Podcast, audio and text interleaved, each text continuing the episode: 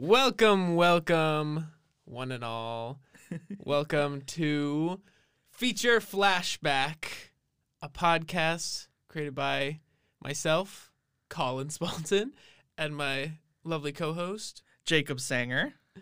And but if I sound indecisive on the title, it's because we settled on it about five minutes ago in this very room.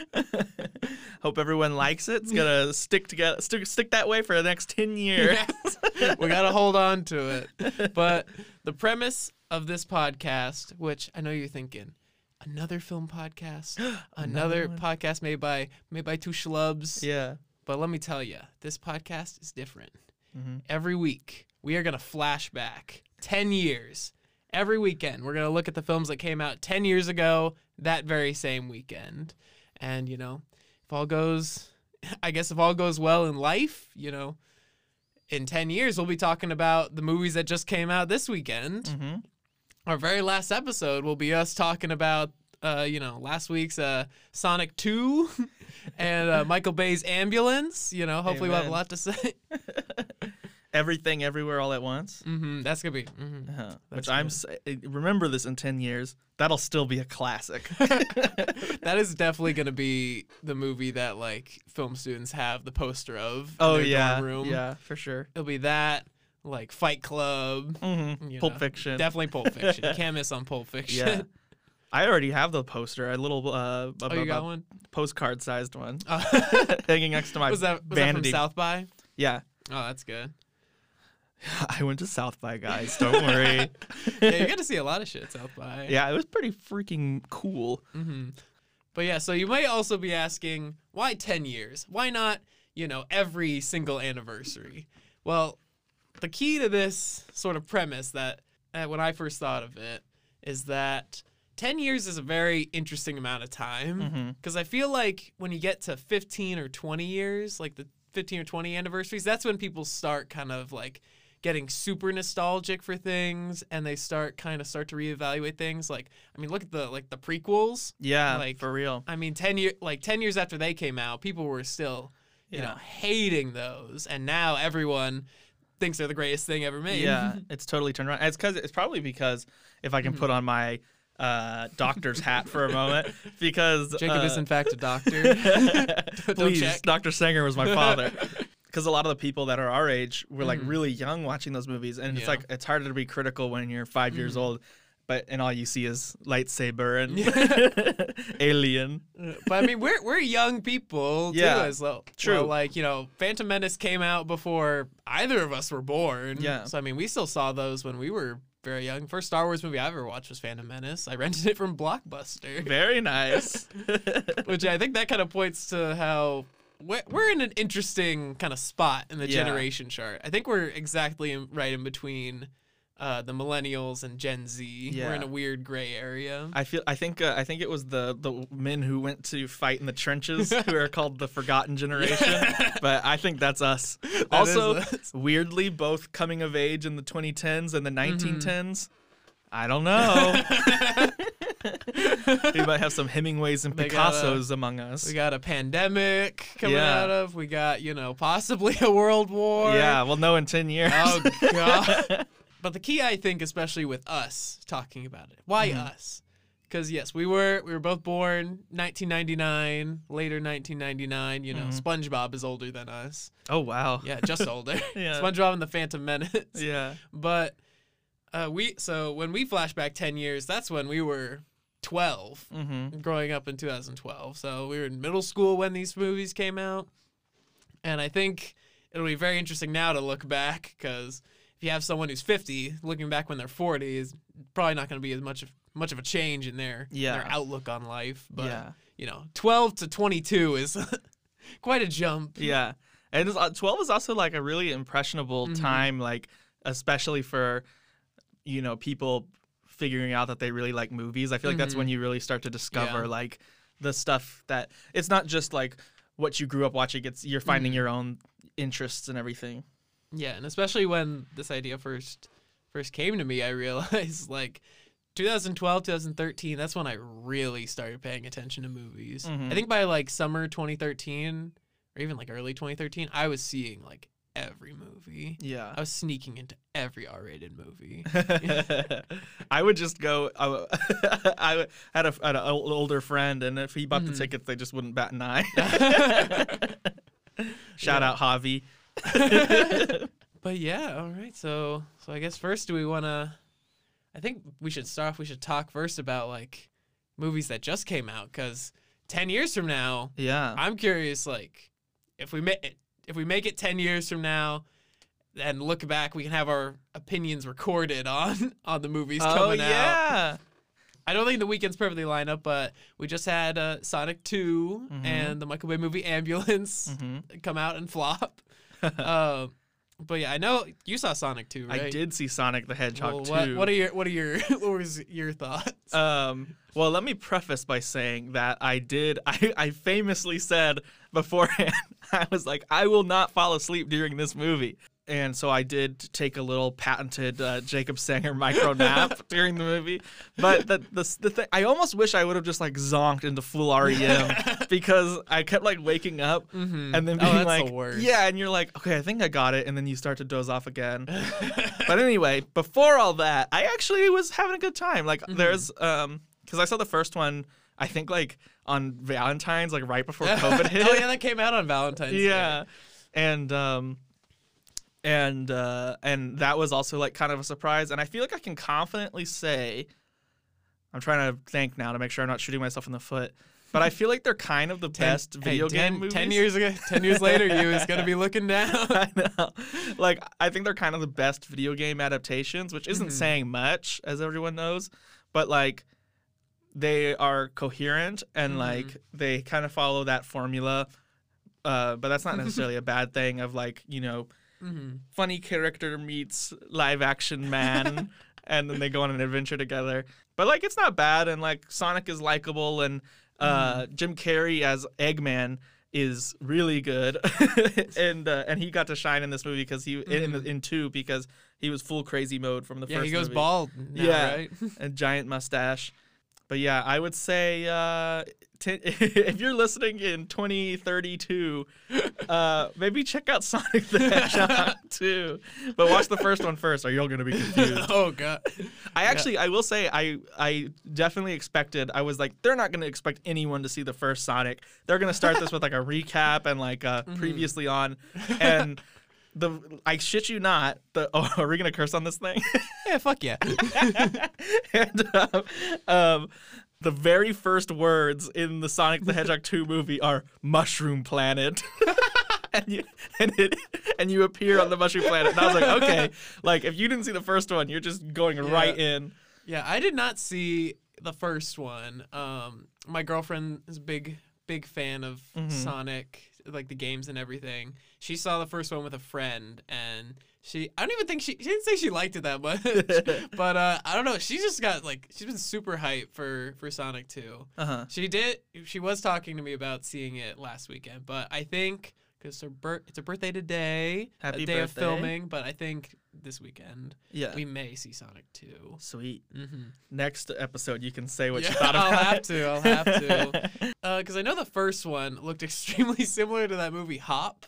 Yeah Like, down to James Marsden driving Uh-huh. around with a CGI character. Does the second one get further away from that? For sure, yeah. The Mhm. second one actually the main like structure of it is Mhm. kind of James Marsden is like kind of stuffed off doing his own Mhm. thing and Sonic and, and friends are like off doing their own Mhm. adventure. Like without spoiling anything, uh, I guess. I don't Uh, They'll get it. Yeah. They I feel like they're cuz they're they're definitely going to try to do a third one and I think they've they're making good money. Oh yeah, Um, Sonic Two is like almost double like the highest grossing uh, like opening weekend for a video game movie. Oh my god. It's it almost doubled the first one. Yeah, I feel like they're definitely working. Each step is closer to a Mhm. full CG cast because like oh good. this movie has a lot of of Knuckles, Tails, and Sonic just hanging out together, and then there's a mystery reveal oh my god. of a new character who I think will be a big deal in the next one. hmm But yeah, that's that's good. So Sonic Two, Yeah. and then what a film I saw this weekend. I I saw again. Uh-huh. I saw Apollo 10 and a half, a Oh, space age childhood. I'd like to give that a little little cred. Yeah, You saw that at South by, right? I did at the Paramount Theater Mhm. You lucky bastard. with Mr. Linklater in Mhm. attendance. This what this isn't a traditional movie. It's almost like his version of this feels like a filmed version of a memoir. It's very Yeah. much like like probably an hour of this movie is dedicated to just like specific people and specific places in the in Houston in the 60s. hmm That's a really good way to put it. The memoir is it actually like uh, the kid's name isn't Richard Yeah. Linklater, but like it is based on his life. Like Mm, when I went to because I saw it for the first time at Austin Film Society and he did a Q&A after or he Mhm. also introduced the movie and he said like, you know, uh, pretty much everything you're gonna see is true, even the fantasy. The fantasy happened, because and it's because I think yeah, there's some details kind of fudged. Like Richard Link, like he only lived. He said he only lived in like that area of Houston for like two years, but it Mhm. was around the time that Apollo landed. yeah, So it's like a lot of details kind of simplified for the movie. I just really love just like every every little detail felt so specific and unique to that time, but I still related to it, which is Mhm. so weird because, you know, he's growing up at this time in 1969, and we were probably growing up in you know, at the same period of our lives in like 2009, yeah, and there were still things that like I related to completely. yeah, yeah. It's cool how that works. It's almost like um, the Sandlot, Mhm. where it's like it really feels like childhood, even though it's Yeah. 50 years detached from Mhm. us. Yeah, and especially like the animation. It's Mhm. just so beautiful. hmm Yeah, I really. I, I was like, it was way funnier than I was. expecting. Yeah, I mean, oh, I don't know what I was expecting, but I Mhm. was laughing my little Yeah. took us off. it was fun. But before we move on to the the topic at hand, I, we we gotta talk about everything everywhere. yes. once, Oh my gosh. Yeah, you saw that South by. Uh-huh. I saw it uh, this past Friday. Saw it at a at a noon showing, and there was uh, two other couples in the theater. or there was a group of two girls there. I was there with my girlfriend, Mhm. and uh, there was an older couple in the way back. and I remember when I bought when I bought the tickets, those were the only two seats. It was the old couple in the back. uh-huh. And I told you this before, starting, but um, throughout during the movie, there's a lot of weird shit in that Yeah. movie, a little out there. But then during a, a pivotal scene involving uh, rocks, a very emotional moment Yeah. that nearly made me cry. um, the old couple walked out. Uh, they seemed kind of angry, angrily walking out. yeah.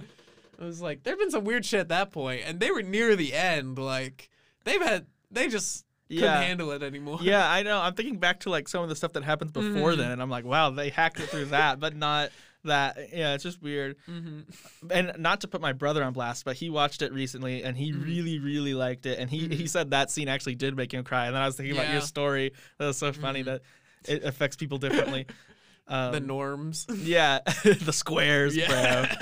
bro. Uh, I thought we were seeing the Sandra Bullock movie. also, I also saw that at South by. Actually. oh, you saw Lost City. Yeah, but it was pretty good. it, Yeah. was, it was okay. No, everything everywhere. Yeah, it definitely was no everything. That was the first thing I saw at South by Mhm, the first night. night, yeah. yeah. So and it did not disappoint. Like I, I sat. I had ended up having to sit in the bleachers because with Peace Mhm. and Love, uh, Michelle Yeoh reserved like five rows. but that's okay. She's Michelle Yeoh. She's a queen. She can do it. And, and honestly, it probably wasn't even just her. It, but all the reserved signs said "Yo" for some reason. So it might have just been like the whole cat, the whole crew, because I know a lot of Mhm. them were there. And anyways, I watched the movie, and it was like a, it's. I, I really, really want to see it again, but I've just I been so busy. I haven't been able to go since it's been out, like for real. hmm But um, it was like a perfect Jacob movie, because like I was- true. It's like- true. I always tell people, I I feel like it's a cop out answer, but when people ask me like what kind of movies I like, I always Mhm. say.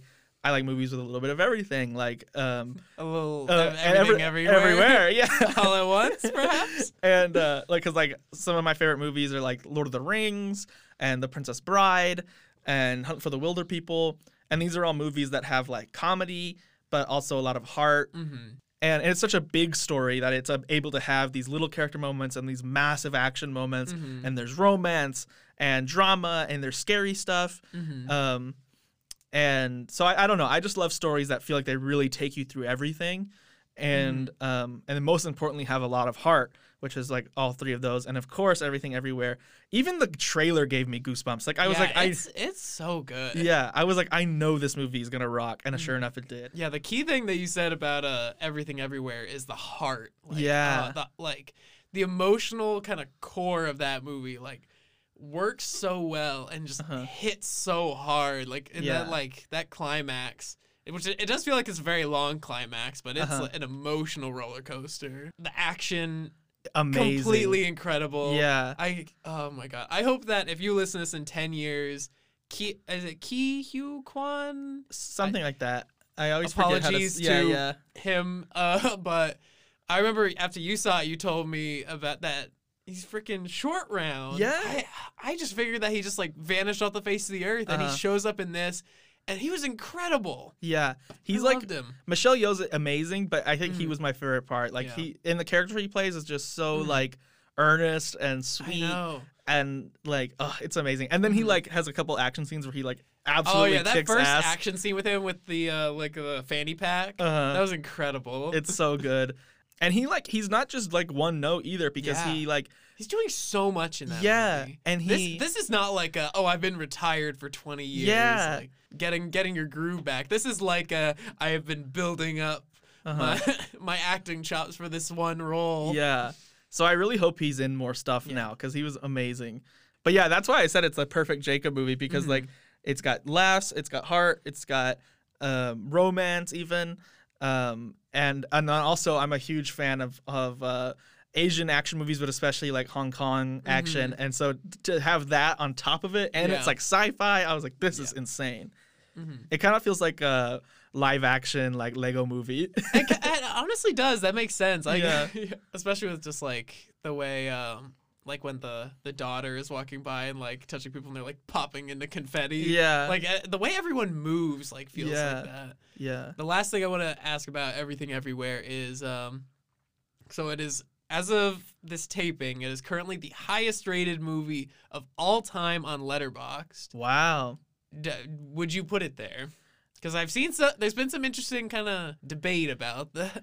I would not, but I also have this weird thing where like like I know some people obviously Colin and I spend a lot of time talking about movies Mhm. with each other, but also with like everyone we know because oh yeah, but we're uh, surrounded by by film nerds. yeah, and so I, I I've often had the debate with people where they say. Uh, oh, you can say that's your favorite movie, but you can't deny that this movie is better. Mm-hmm. Yeah, And I, I get where you're coming from, but I'm like, I don't know why I would ever use Letterboxd Yeah. that way. like I'm like, Yeah. I'm like Nacho Libre, five stars. we'll get into some of some of those ratings. so yeah, I, I wouldn't put it like the, the top of my list, but it is at the top of my South by list. Mhm. Follow me on Letterboxd. Yeah. but Yeah. um, I, I saw there was someone. There's a YouTuber who's who is also on Letterboxd, uh, Cosmonaut uh, Variety Hour, Cosmonaut Yeah. Marcus, I think he goes by. But he had the best review of Everything Everywhere, which is just enjoy this movie before Twitter decides that it's overrated. Yeah, because that happens with every movie. I now. know, and it's so disheartening because I saw um I saw a tweet about it actually already Mhm. that was like it was about that and about No Way Home, and it was like, does having a multiverse in your movie automatically draw out the most obnoxious fan base? And I was like, God damn it! Because I was like, people are like, because it's one thing, just like people are liking movies. Like, can we get Mhm. back to that? Like, yeah. But yeah, but everything everywhere is just like I. It's like it's not based on a comic. It's not Mhm. based on a book. It's obviously inspired by a lot of things, Yeah. but like, it's a you know it's a totally new thing that's Mhm. kicking ass, and I feel like that needs to be celebrated. Twitter be damned. Yeah, especially because like, like I think I I I wouldn't call it a perfect movie. Like Mhm. I feel like I had some issues with like. I was confused on some of the mechanics, like of how they were doing like the multiverse stuff, and like I Mhm. was a little confused on what exactly like Michelle Yeoh's her character, what her goal was at some points. Like I was Uh-huh. confused on what she like, what she was doing to what end, like Yeah. or like why she was doing certain things. But just like it's the point of like, you know, that when you get to the end of that movie and like just the pure emotion Yeah. and like the cr- just the craft on display, like Yeah. it's so just purely original and so like that ending is so like euphoric Uh huh. that those just feel like nitpicks. Yeah. It's one of those movies where you like look at how you get like lost in it, but then you think about that somebody actually had to go out and Yeah. film this. Oh my god, I was losing my. I have no idea how they did. Yeah, that's the same way I feel with like Lord of the Rings, where I'm like, it's such a Mhm. massive undertaking. That Mhm. because of the length, and then this because of all the different set pieces Yeah. and time periods and Mhm. uh, multiverses or universes. And it's like, how did like that poor producer? Oh my god. Like- all right. Yes. Everything everywhere all at once. You know. Hopefully people are still still talking about it in ten Yeah. years. I hope so. I, Yeah. am calling it right now. Everything everywhere all at once. Best picture. Michelle Whoa. Yeoh, best actress. I don't want to butcher his name, but short round as best uh, best actor or supporting actor. yeah, And then I don't know if they'll win, but they'll be nominated both the daughter and Jamie Lee Curtis. best supporting. and Honestly, James Hong for Yeah, supporting. That's what I was gonna say too. Just the cast, like Mhm. I tried to go up and ask a question during the Q and A. Yeah. I, I, based on you know my movie likes, I wanted to ask them as someone who hopes to you know do this one Mhm. day. I I wanted to ask them like, how did you manage all of that and like Yeah. deliver on every front? How'd you keep up with all? of yeah, but they literally cut the Q and A off at Oh. me. I was the last one. that? Oh, so Uh, sad. but I was just in, like, in another universe. yeah, I did make it. Yeah. But it was just so crazy because, like, with the exception of the daughter, who I'm sure is lovely and will be a great star, I was like, I've literally been watching all of these actors Mhm. since I was like a little I kid. know. It was like, and to see them all in Mhm. front of me, it was oh so crazy. Yeah. Daniels for best director. Daniels are gonna win best director, best screenplay. It's gonna sweep. Yeah. This is gonna beat Lord of the Rings as uh, most Oscar wins. now let's not get crazy. it's gonna beat Morbius. Oh no. Okay, Morbius second, second most. but all right, so that's you know that's Sonic Two, uh, Apollo. Apollo 10 and a half, A Space Age Childhood, and Everything Everywhere all at once. Hopefully, you know, in 10 years, we'll see. We'll see what we think about that. Yeah. But all right, let's look. Let's let's flash back. Let's hop in the machine here. Let's let's let you know in in style of our favorite movie Looper. uh, we're gonna loop back. they say that in that movie. I don't even remember. I, haven't, I. I love that movie. I haven't I, seen it in a while. yeah, I know. I feel like I watched it like a lot when it came out. Mhm. I don't know. Probably because it was I don't know R. Yeah, and like it's sweet. cool. Yeah. He goes, I'm gonna send you back in time. they sent me back in time. but yeah, so we're gonna we're gonna loop. We're gonna flash back to the weekend of April thirteenth, twenty twelve, Yo. and we're currently filming this on April fourteenth, twenty twenty two. So the movie, the weekend this came out. Jacob, can you guess what was number one, or did I tell you already? I don't think you told me.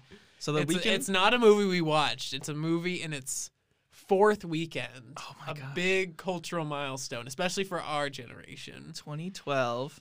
mm-hmm. Was it? Huh. What came out in 2012? I Uh, mean, it was it was Moonrise Kingdom, the, the indie darling. it made oh my god, it made eight hundred million dollars.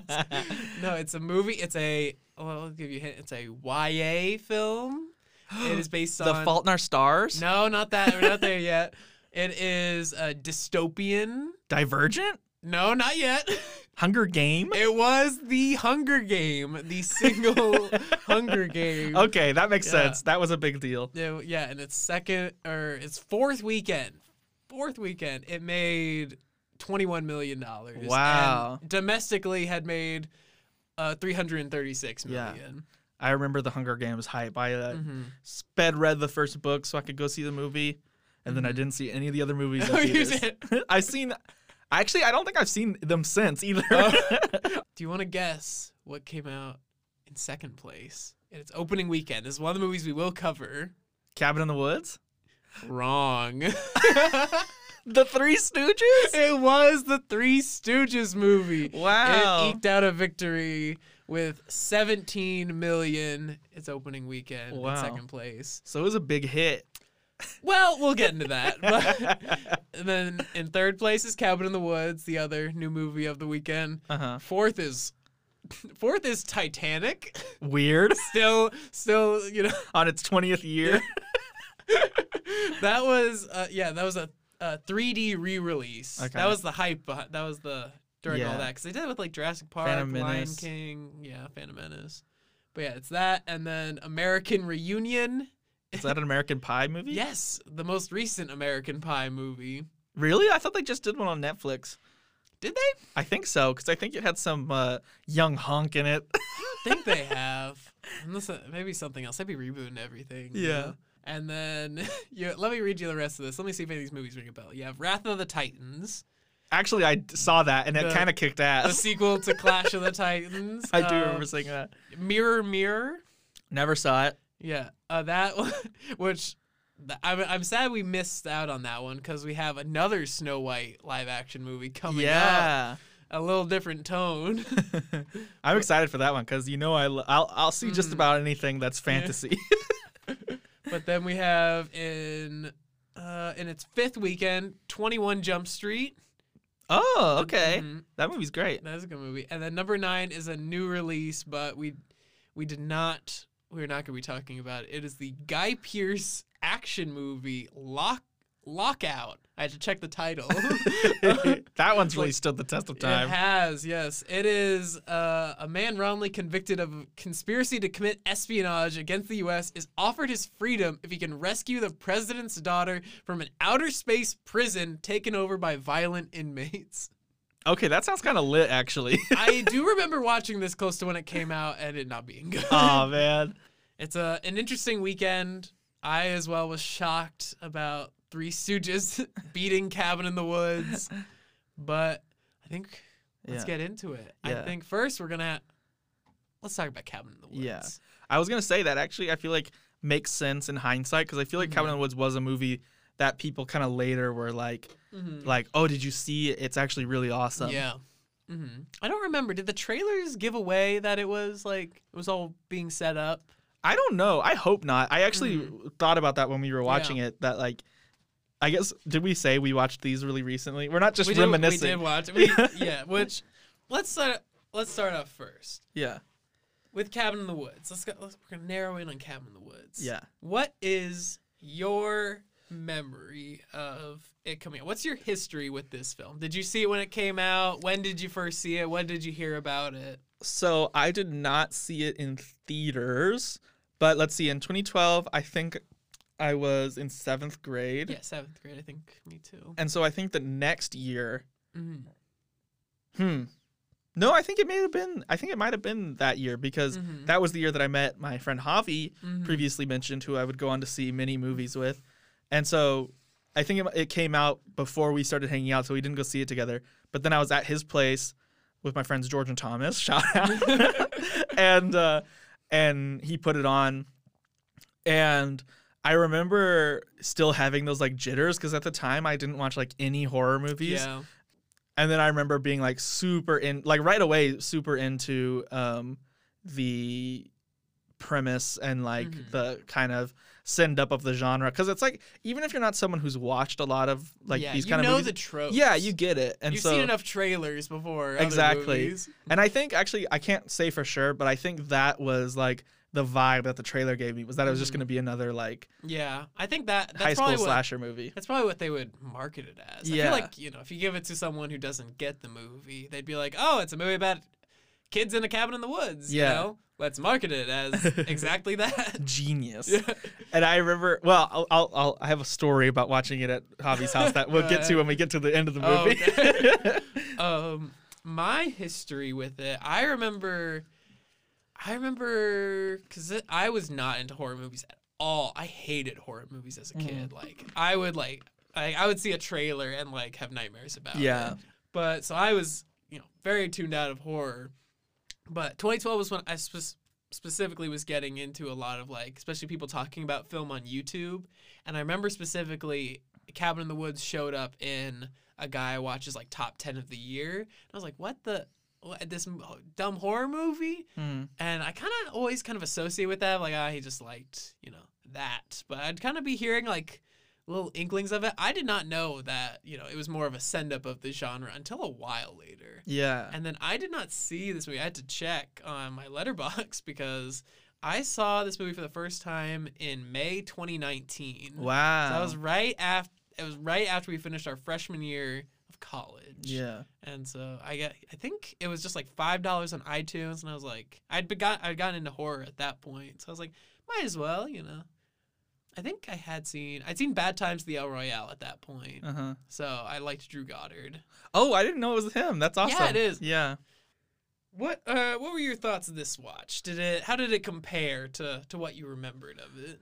So I will say I actually have seen it like four or five times at this Oh point. wow, Like That's I, which it's funny because I wouldn't even say like, oh, I love Cabin in the Woods. I mean, Mhm. I do really like it, but I wouldn't be like one of my favorite films. yeah, Uh, but I think I watched it the first time with Javi, and then I watched it again with like this club in my high school where we Mhm. would watch movies, and then, and it's because we always started off around Halloween time, and Oh, we'd be yeah. like. Like we gotta watch a horror movie, and then the club That's would like die out. So we only really watched horror movies. Um, but um, and then I saw it. Like, I watched it again with my family. Good family film um, and then I think I saw it again with my like college roommates, and then this time with you. hmm And I always it always is a cra- like to be honest, I was kind of like, oh, like I know this movie, like. I, you know, I don't really feel like I need to watch it again, kind of Mhm. thing. But like, as soon as it started, I was like, nah, this movie rules. Like, here we go. Like, I, I don't know. I really, really like this movie. Even I feel like it doesn't quite work as well for me as it originally did because now Mhm. there's like a little bit of like 2012 cheesiness and yeah, but I for- can see that. it, because it's like a, a horror slasher parody not parody Mhm. but you know send up like yeah. i feel like it kind of works like that some of the lines are a little goofy Mhm. yeah, it definitely like I don't know. It kind of adds to a weird charm of it Uh-huh. because I guess it kind of gets away with it. But it's like, oh, it's like you know, it's making fun of the those kind of lines in the Yeah. movie. But I guess even like uh, there's like the stoner character. Like, yeah some best of, character some of his lines are a little like they feel a little a little weird. Yeah. in, when watching today. Yeah i wish i wrote down some of the ones that seemed weird to me but like i, I really like the stoner character so i, I Yeah, forgive he's, he's a good character. yeah i forgive whatever he says Yeah. Um, which yeah, that character his he's played by I believe his name's Fran Kranz, Fran Kans, one of them. something of like that yeah Um, but did you know he directed? He wrote and directed his like feature debut last year. really He and it's called it's called Mass. I haven't seen it, but I've heard amazing things. And apparently, it's like four parents like talking in like a the back room of a church uh, about like like it's basically like a trauma support group. oh my And god it's just there the whole time, and I heard it was incredible. wow But it's like what a what an interesting turn. yeah. He's a fascinating Hollywood character to me because He the is. only other thing I know he's done is playing the like uh, washed up rock star in Diary of a Wimpy Kid 2 Roderick Rules. Oh my god, he, was he in that? Or Yeah. Was that he? Was he that or Alan? Was that Alan Tudyk? No, it's the guy who goes um uh that Roderick is like I'm bringing over someone for a Uh, a, a business meeting and his dad's Oh, like, yeah. "Oh, cool." And then that guy comes and he's like, "Do I smell pot roast?" yeah, I knew I knew him from. Did you ever see the show Dollhouse? With uh Eli- Eliza Dushku. yeah. The Arnold Arnold Schwarzenegger's daughter from True Lies. Yeah, yeah. Please, yes, refer to her as I know her. yeah, I know, I know what you know her from. But uh, it was it was a good show. It was a Joss Whedon show. Yeah. It was kind of um like after Dollhouse or not after Firefly fell Uh-huh. through. That was kind of his follow up show, and it also got kind of that one got two seasons, but it still got kind of mistreated by the network. But I remember liking it a lot, and he was uh, like the nerdy like science genius. Uh-huh. Oh, so you we were talking before about how like did the trailers give away Uh-huh. like uh the fact that it's Richard Jenkins and Bradley Whitford Yeah. like orchestrating this whole thing. Um, but at least I was curious when watching the movie. It felt like some studio head or a screener note would be like, "Oh, what if that's like the twist?" What whereas like the movie starts off on them Mhm. and it kind of like we figure like it kind of unfolds interestingly. Like the first time watching, there's like they withhold just enough information to keep it like, really interesting. But how how would you have felt if they just like went through the whole movie and then at the very end they they find the elevator and all this stuff? Yeah. I don't think I would have liked it because that's like Mhm. I feel like part of the fun is Yeah. seeing how it's all like being manipulated hmm because I feel like I've seen movies. So, for context, my roommates and I watch a lot of shitty horror movies on the uh, streaming service known as Tubi. and I feel like a wonderful, wonderful ad-supported streaming service. and I feel like um with the, with some of those movies like if we make it to the end, sometimes they'll do like a twist. Yeah. And even if it's cool, it's like it wasn't worth the hour and a half I spent bored, Mm. you know. And I don't think Yeah. that Cabin in the Woods would be boring because it's a higher caliber movie than those, Mm-hmm. and like, and it would, you know, because I I wrote in my notes like a lot of the like horror stuff that's just in their world with like the zombies and stuff is still like better done, I would say, than a lot of horror movies. I agree. Um, like even like though it's just like slasher kind of stuff, Mhm. um, I feel like it works so much better for me than a lot of like just like violent horror movies I've Mhm. seen. Um, but yeah, I really like that it's unfolded Mhm. as it goes. And I actually was wondering as I was watching it this time, I was like, man, I wish I could remember what it was like to watch this for the first time because now, and to, uh, to be fair, I've seen it a handful of times, but t- I almost feel like it's kind of obvious, like Yeah. what what's going on. And I Mhm. was like, did I know or did like was it a surprise? You know, not like because it's not a twist, but like the, the reveal that it's you know sacrificing. We, will to be spoiling this movie, by Yeah. the way. Sorry. Big spoilers for Cabin in the Woods. Go watch it. that it's uh that they're sacrificing these college kids to like satiate Mhm. the old gods. Yeah. that was um cuz I feel like when I watched it I definitely had an idea of what it was, Mhm. but still like the way it unfolds is so interesting. I remember Yeah. seeing like a Blu-ray cover at Target. It was one of those where like when you turn it like it has like you know, one second Yeah. you see like the house covered, and then when you turn it, you see all the boxes with the, the Oh, monsters cool. in it. yeah. And I, I remember kind of being like, like it was giving me the hints Yeah. towards it. But watching it this time, it was definitely like I think the big surprise for me is that these aren't just like some crazy people that are doing this. Like it's that's like a reality show or something. Uh-huh. I think there's a version of this movie where it's like a like the Running Man with uh, Arnold Schwarzenegger, Yeah. where it's all happening for for people's entertainment. uh-huh. But it seems, I think that the reveal that it, they're actually like doing this to appease the gods. I think that was a very, very welcome surprise to me. Yeah. Yeah, the horror stuff when watching Cabin in the Woods is genuinely like creepy. Yeah. Like the way the the Buckner family is Mhm. shot, like th- they're like mostly in the dark and like they have like the the dad has the creepy like hanging hair yeah. and they all have like really creative weapons like yeah. it's not just like a knife or an axe or oh well I guess the the girl has an axe. A little hatchet. Yeah, but it's like The fact that the two That with the bear trap. Yeah, the bear trap, and then the when they cut um Jules's head off with the Oh, double sided God. saw, or the uh, two person saw, Mhm. like that, The like bow saw. yeah, that that's like legitimately upsetting. Yeah. um, and uh, actually, yeah, that was making when I was watching that scene, I was like, man, this was a great movie to see when you were uh. Uh, coming of age Yeah. because it was like action and scary and Yeah. boobies. Yeah, there are. That, There are that's definitely that's definitely gonna get like you know our demographic from like when we were twelve and all that Yeah. to, a, to sneak into a theater. Yeah. But yeah, and then another moment that I to this day think is creepy is when she's reading the diary. Mhm. Like just that the like the way it's written is Yeah. genuinely upsetting. Yeah. like, like, I remember the first time hearing it to now it's like ugh yeah. Uh, the is- torture fa- redneck torture family. which is funny because like in the movie it's completely fake. Like Yeah. it's just something made up by these by these people working working Uh-huh. a nine to five. It seems like. Yeah. Well, that's interesting because my take was that because there's a line I really like where Mm. they're watching the monsters uh, or the zombies and Mhm. Truman, who's the, like the soldier guy and the audience surrogate. Oh, the guard. One? Yeah. yeah. is like um he's like they're like something from nightmares and then the kim lady is like uh uh nightmares are from them Yeah. so like i took that to mean that there was a time before civilized man where there And it was, was like all werewolves. yeah and then they like captured them so in my mind i was like the buckner family was really a, a crazy family in the Mhm. 1910s who now have been kept alive in the stable. so. Yeah. But it's up to interpretation, Yeah. guys. I- Make sure that- to send me your cabin fact, your cabin theories.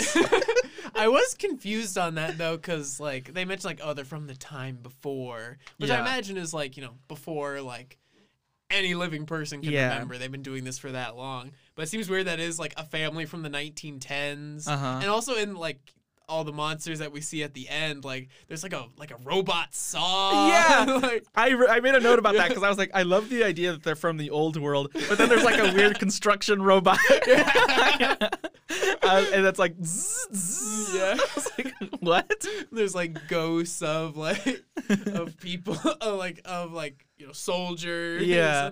Or like there's like the surgeons at one point, the creepy oh doctors. yeah, and the like the people like the people wearing the masks, yeah, like setting office workers on fire. who, yeah, they definitely look like they're a reference to another horror movie. but- yeah, it's a reference to uh, the strangers. Right. Mhm. The that movie, I. This is not about the strangers. I just wanted to say I thought it was gonna be really scary. I wasn't scared. I heard that one was scary. I haven't Yeah. seen, I haven't seen it. I Liv saw Tyler's in it. Yeah, I saw The Strangers Prey at Night, the sequel. Ah. oh yeah, that one. Yeah. the- Oh yeah, yeah. There's the Mhm. masks. Dude, sh- should we just jump to the ending? Like, Sure. because I like honestly like when we were watching it and we got to the end, the end bloodbath. It was a point of like I don't remember what the last hour was because this part is just so, so awesome. yeah, it's it's a great finale.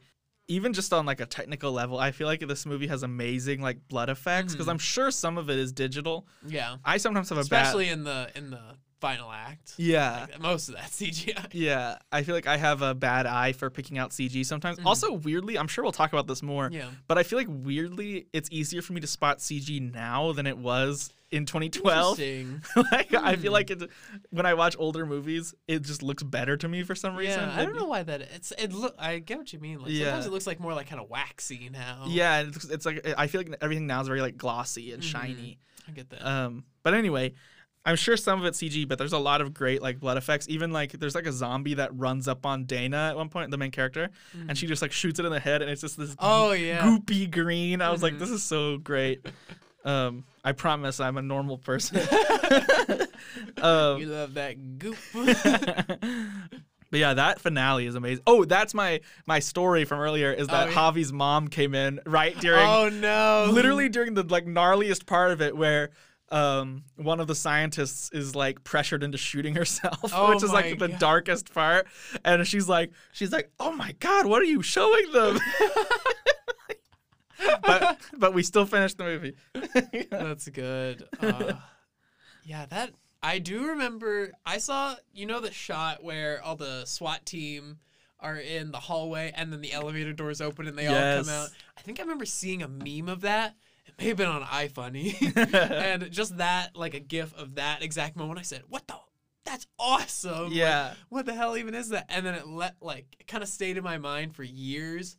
And then watching this movie this time, like when I saw that hallway, I went, "Wait a minute." yeah like watching it the first time, I was like, "Oh my god, this is the one! I found it." yeah Nah, it's so cool Mm. I don't know, like I feel like they did a great job with the selection of like creatures, with the exception of of car- construction robot. that is a, that's a really weird one to Yeah, include. but I'm I like, kind of like it of how weird it is. yeah, I think I can honestly, I feel like I can like look into Drew Goddard's mind and be like, Mhm. I know why he put that there because I feel like he was like, I got to get all of the horror staples. So there's Yeah. zombie and there's like a Hellraiser guy Yeah. and there's a giant spider and a kraken and like Well, the merman. yeah, I the love merman, the merman. classic.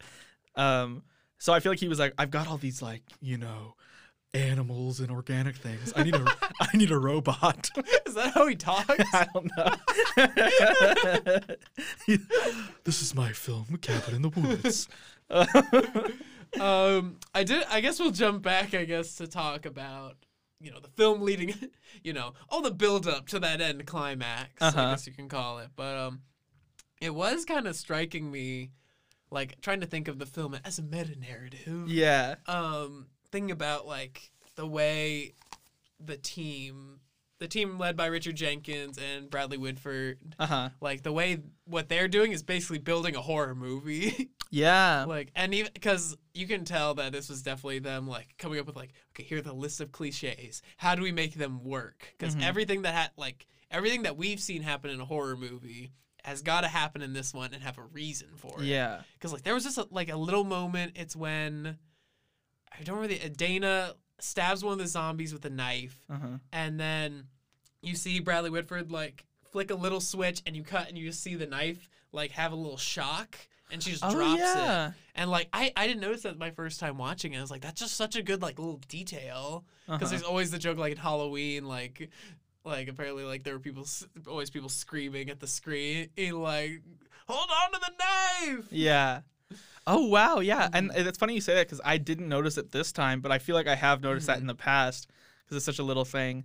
But yeah, I really like how they turn all the the cliches on their head. One that I Mhm. really liked was when they decide to go down the elevator shaft in Mhm. the end because I feel like it's such a thing of you know the the joke of like don't go in there Yeah. and it's like they always have to go to the craziest Mhm. dangerous place but in this one it's like they literally don't have a choice because they know yeah, that they can't it- get out. yeah, they can't go down the road. There's no other road. They could go down through the woods until something catches them or they die. Mhm. It's like all they can do is go to the source of where this thing came from, yeah. which I feel like is so cool, and it's and it makes it feel very like climactic and like we're going into the belly of the beast. But yeah, this is a cool movie. It is a cool movie. It does feel like a movie like people have talked about making for ages. like- yeah, and yeah, they they definitely did a good job. They hit all their bases. yeah, and I think like something to be said for just and I know like I don't know how much Joss Whedon had to do with this. I think he like helped write it or something. He is he produced it and co-wrote it. So Okay. he was very involved. Yeah, because I know a lot of people will call it a Joss Whedon movie, Mhm. um, and I know Joss Whedon is is controversial in Yes. these modern times. Mhm. Um, but I will say that there is something to be said for like just solid writing Yeah. because I feel like a lot of like a lesser movie could have tried to do this like meta thing and like turn the whole genre on its head. But like if the characters and stuff sucked, Mhm. it, people wouldn't really care. yeah. Because like I like genuinely like all the characters. It's and- well cast. Yeah, I, I wasn't crazy about the one that they kind of has like the nerd. yeah, He just had kind of a weird like look. To, I I guess they were going for like oh he's a jock, but according to their rules, like yeah. that he starts acting more like a nerd. Uh huh.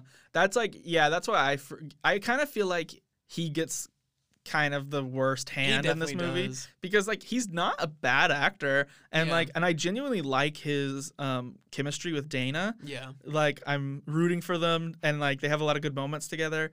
Mhm. Um including one of my favorite jokes when uh, they're kissing and and then Marty the stoner walks by and says he's got a husband bulge. Which is a reference to the creepy diary they read. It's so funny. But um anyway, he definitely gets shortchanged because like His death is also the worst. yeah, I literally wrote that in my notes. I was like, every death in this is so memorable, and then his is just like, like, stat, it's, a, bam. it's a shock value one. yeah, which you Mm. could argue they did to be like, well, we've got to have a jump scare, surprise death in here, Yeah. and uh, but yeah, it just sucks because he's not a bad character. Um, He, And then- he just has the least to do. exactly. Um, He gets glasses. yeah, which uh, I don't think I would have noticed except for there's a really great review of this by Movies with Mikey. Not to plug another show, but um, uh, he pointed that out, and I was like, "Oh, that's really smart." But yeah, like, and I think like on the casting, it's interesting too because I feel like I've seen the stoner in Diary of a Wimpy Kid, and then like Mhm. literally nothing else, and then ever with the notable exception of Chris Hemsworth, Mhm. uh, I haven't seen these actors in like anything else, Yeah. and so it's kind of.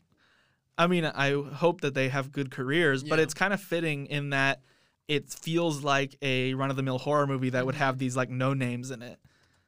Um, and I think they all do a great job, especially Thor. Yeah. I think I heard somewhere that this might have been filmed, like this was like filmed and kind of put on the shelf for a long time. Uh huh. Because I think studio was like, "What do we do with this? Like, Yeah. it- we want a standard horror movie." um, wait, what? I just searched Cabin in the Woods because I wanted to check the actors, and it's showing tomorrow at a drive-in. Oh hell near, yeah! Near Austin. we gotta see it again. we gotta go. But yeah, I think this may have been filmed before he was even cast as Thor. Wow. Or something like that. Yeah. Because yeah, I imagine because I remember hearing like Joss Whedon was on set like for this like pretty much every day, and I do not think he would have done that if he was uh, you know, uh, directing Yeah. Avengers at Yeah. the time. No, for sure. I also I like uh Chris Hemsworth I think is you know the first two Thor movies aren't amazing and then Mhm. Ragnarok kicks ass and I'm excited for Love and Thunder. Mhm. Um but I think he really is a great actor like Yeah. uh, Extraction and like other stuff I've seen him in like I feel like he's always fun. He's a Mhm. good leading man. It's really fun to see Thor just like decking zombies in this movie. He's yeah, he's fun. I really like. I remember first time watching it, like having him be like, "Oh, he's a philo- like he's a philosophy student, or something? Sociology. sociology student," and like at the beginning when he's in like her dorm or her apartment, and he's like, "Oh, you don't need to read this book. you should Uh-huh. read this book because it does blah blah blah blah." Like I buy him as that. Like, yeah. and I like you know it subverts that that trope of the jock, Uh-huh. as, and then he becomes more of the idiot jock. Yeah. Oh, it's so cool. And like the Mhm. way they turn, you know, she's also Jules is theoretically a smart. You, we don't see to see her being as smart, but like Mhm. she's hanging out with these really smart kids, and uh, and then they explain that they made her dumber through her blonde Yeah. hair dye. But it's so so cool. Um, but yeah, I love Chris Hemsworth in this. Uh, there was something else I was gonna say. But, oh, about that scene, I, I wrote down a question here. Which Um, scene? Uh, the very first scene where he's, Okay, yeah. or not first scene, but where he's like, uh, "You don't want to read that," and he Mm-hmm. then he goes, "And you're in your underwear," or "And you have no pants on," or something like that. and it, it's like when we first see Dana, she's wearing a shirt and underwear, Yeah. and I was like, "Hold on a minute." I was like, "Is this 2012 male gaze, or is it, or are they clever enough to be like, this I- is the genre?" I did write that down about um in my notes about how is this movie using the male gaze? Yeah. it is very you know we are we're two men here. Yes. we're two two boy. Hell yeah, red blooded American man. but, but it's like you know being more aware of it like. It was noticeable, like you open on the our main girl like in her underwear, and Yeah. then like especially later on with uh what's what's the the blonde one's name again? Jules. Jules, yeah, with Jules like especially when Yeah. she starts acting like more kind of Uh-huh. kind of frisky and like the dumb blonde, like like you get a lot of shots kind of going up going up her legs and going Uh-huh. up her ass, and, and like when she's making out with the wolf, Yeah. the stuffed wolf head, like it's it is kind of a question of like are they are they do they know what they're doing Yeah. or are they I think That one I feel like they do because it's like Yeah. sh- at that point she's full blown, and they even Yeah, comment on it like the other characters are like she's acting weird she's acting weird, yeah. And at first they're like, haha, funny, she's drunk, and then Mhm. later Marty is like, uh, he's like, I don't know why, I can't remember Chris Hemsworth's name. Call him Kurt, Thor. Kurt uh, yeah Kurt yeah, Kurt. Um, he's like, I've, he's like, why is Kurt acting like this alpha male? And she Mhm. goes, oh, he's just drunk. And he's like, I've seen Kurt drunk. I've seen Jules drunk Mhm. too. So it's like that one. I think that they're aware, but that first one, I was like, actually, I just had a brain b- b- blast. um, they could have been trying to show us that she's not like this totally demure Yeah. virginal character that she's made out Mhm. to be later. yeah Which also that's kind of weird because being in your underwear in your bedroom doesn't Yeah. mean that. I think I think for my money, if I were to take a bet on it, I think they knew what they were doing. I think Yeah. that that's how a normal. They're trying to set up like they're trying to show you like this is a normal horror movie, yeah, or is it? yeah, Like, cause I feel like especially there was one movie that came out. I think it may have been a year or two before this. It was. uh, Do you ever hear of Shark Night 3D? no. I hope it's spelled with a K and it's about a guy, a knight who rides on sharks. I wish. No, it's a very, very bad cheap horror movie. That, that- it was. A, it was like a big the, like theatrical release. It sounds like an like a straight Yeah. to DVD thing, but it's about a bunch of bunch of college kids that go to their friend's lake house, but the lake, the saltwater lake, has been infested with sharks. oh no! And um, it is the exact same like structure, at least leading up to it, of like you have our main like our main character in the in their their apartment, and then their friends show up ready to go to the cat, ready to go to the the Uh-huh. lake house, like in exact succession. Man, but yeah, they I, I really enjoy how like on just on the subject of good writing again, like I, Mhm. there are legitimately like good moments uh, between the characters there, even beyond all the meta stuff. Like just the thing where um, Kurt ha- sees Jules with the books and he's like, "Who gave you these?" Like I was like, "This is just a good joke. This is like a good Yeah. moment." Um, and then it also has a lot of the like. You know, uh, horror movie, college kid cheese, like Mhm. that you'd expect, like, or he throws the football out the window and Holden catches it outside. Like, oh my gosh. But yeah, Oh, and ha- we can't not talk about uh Marty's with the the bong. Yeah, I wrote in my notes hilarious bong moment. and it's great. And it comes back, you know, Chekhov's che- yeah. Chekhov's hidden bong. Yeah. That part where I legitimately I legitimately think it's cool and not just a joke when he shows up with the bong like it's a sword. Yeah. like I was like, this is a great hero moment. But but yeah, I, I love Marty. I love that he's like a armchair philosopher. Mhm. Let's talk about uh like the the people working the job, the people doing their day job. Let's talk about Richard Richard, Jenkins. Jenkins. and uh, Bradley Whitford. What do you think of them I think as people? Oh, as people? in this movie. I think uh I think they do an amazing job. Mhm. I um this is probably my favorite Bradley Whitford role, TBH. Over Get Out. Yeah, Oh wow. I think just be, I don't know. I think he's just like like I don't I was going to say I like him more in this, not in the sense that Mhm. I'm like he's a better person, which well, he, is. arguably He is. Yeah. No slave auctions yeah, in this one. he's trying to save the world rather than uh just killing people for his own selfish benefit. Mm. But um and racist benefit. Oh my. we'll get to get out in about uh 5 years. no, more than that. Yeah, no, 2017. yeah. February 2017. Um I know. I know that for some reason. yeah. I really like them. I really love Richard Jenkins just in anything. Yeah. Um You're a big Guillermo del Toro head. yeah, so I've loved I, my favorite performance of his is in Shape of Water. Oh, he's so good. Shape of He's so good. I think he should have gotten the Oscar, but uh, who am I to say? I don't remember who won that year, but And we're, we're not talking about them today. but um but yeah, I really like them. I think they're hilarious and uh there are some like legitimately like good like character moments too, like when um they get a little more serious and they're Mhm. like uh you know doing their little prayer or when uh, yeah. the guard is like do we really need to see it in reference to like the nudity and he goes like we're not the only ones watching Yeah. like it's like that's such a good line.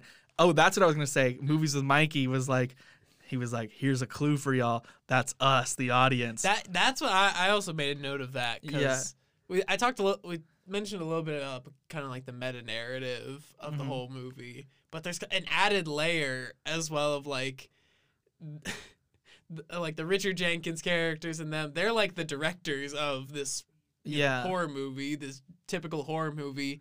But instead of the gods, the gods are, are us watching. yeah, And it's a weird thing of just like, oh, if we don't give them what they want, then they'll they'll, you know, destroy the earth. But I don't know what that says about the audience, but yeah.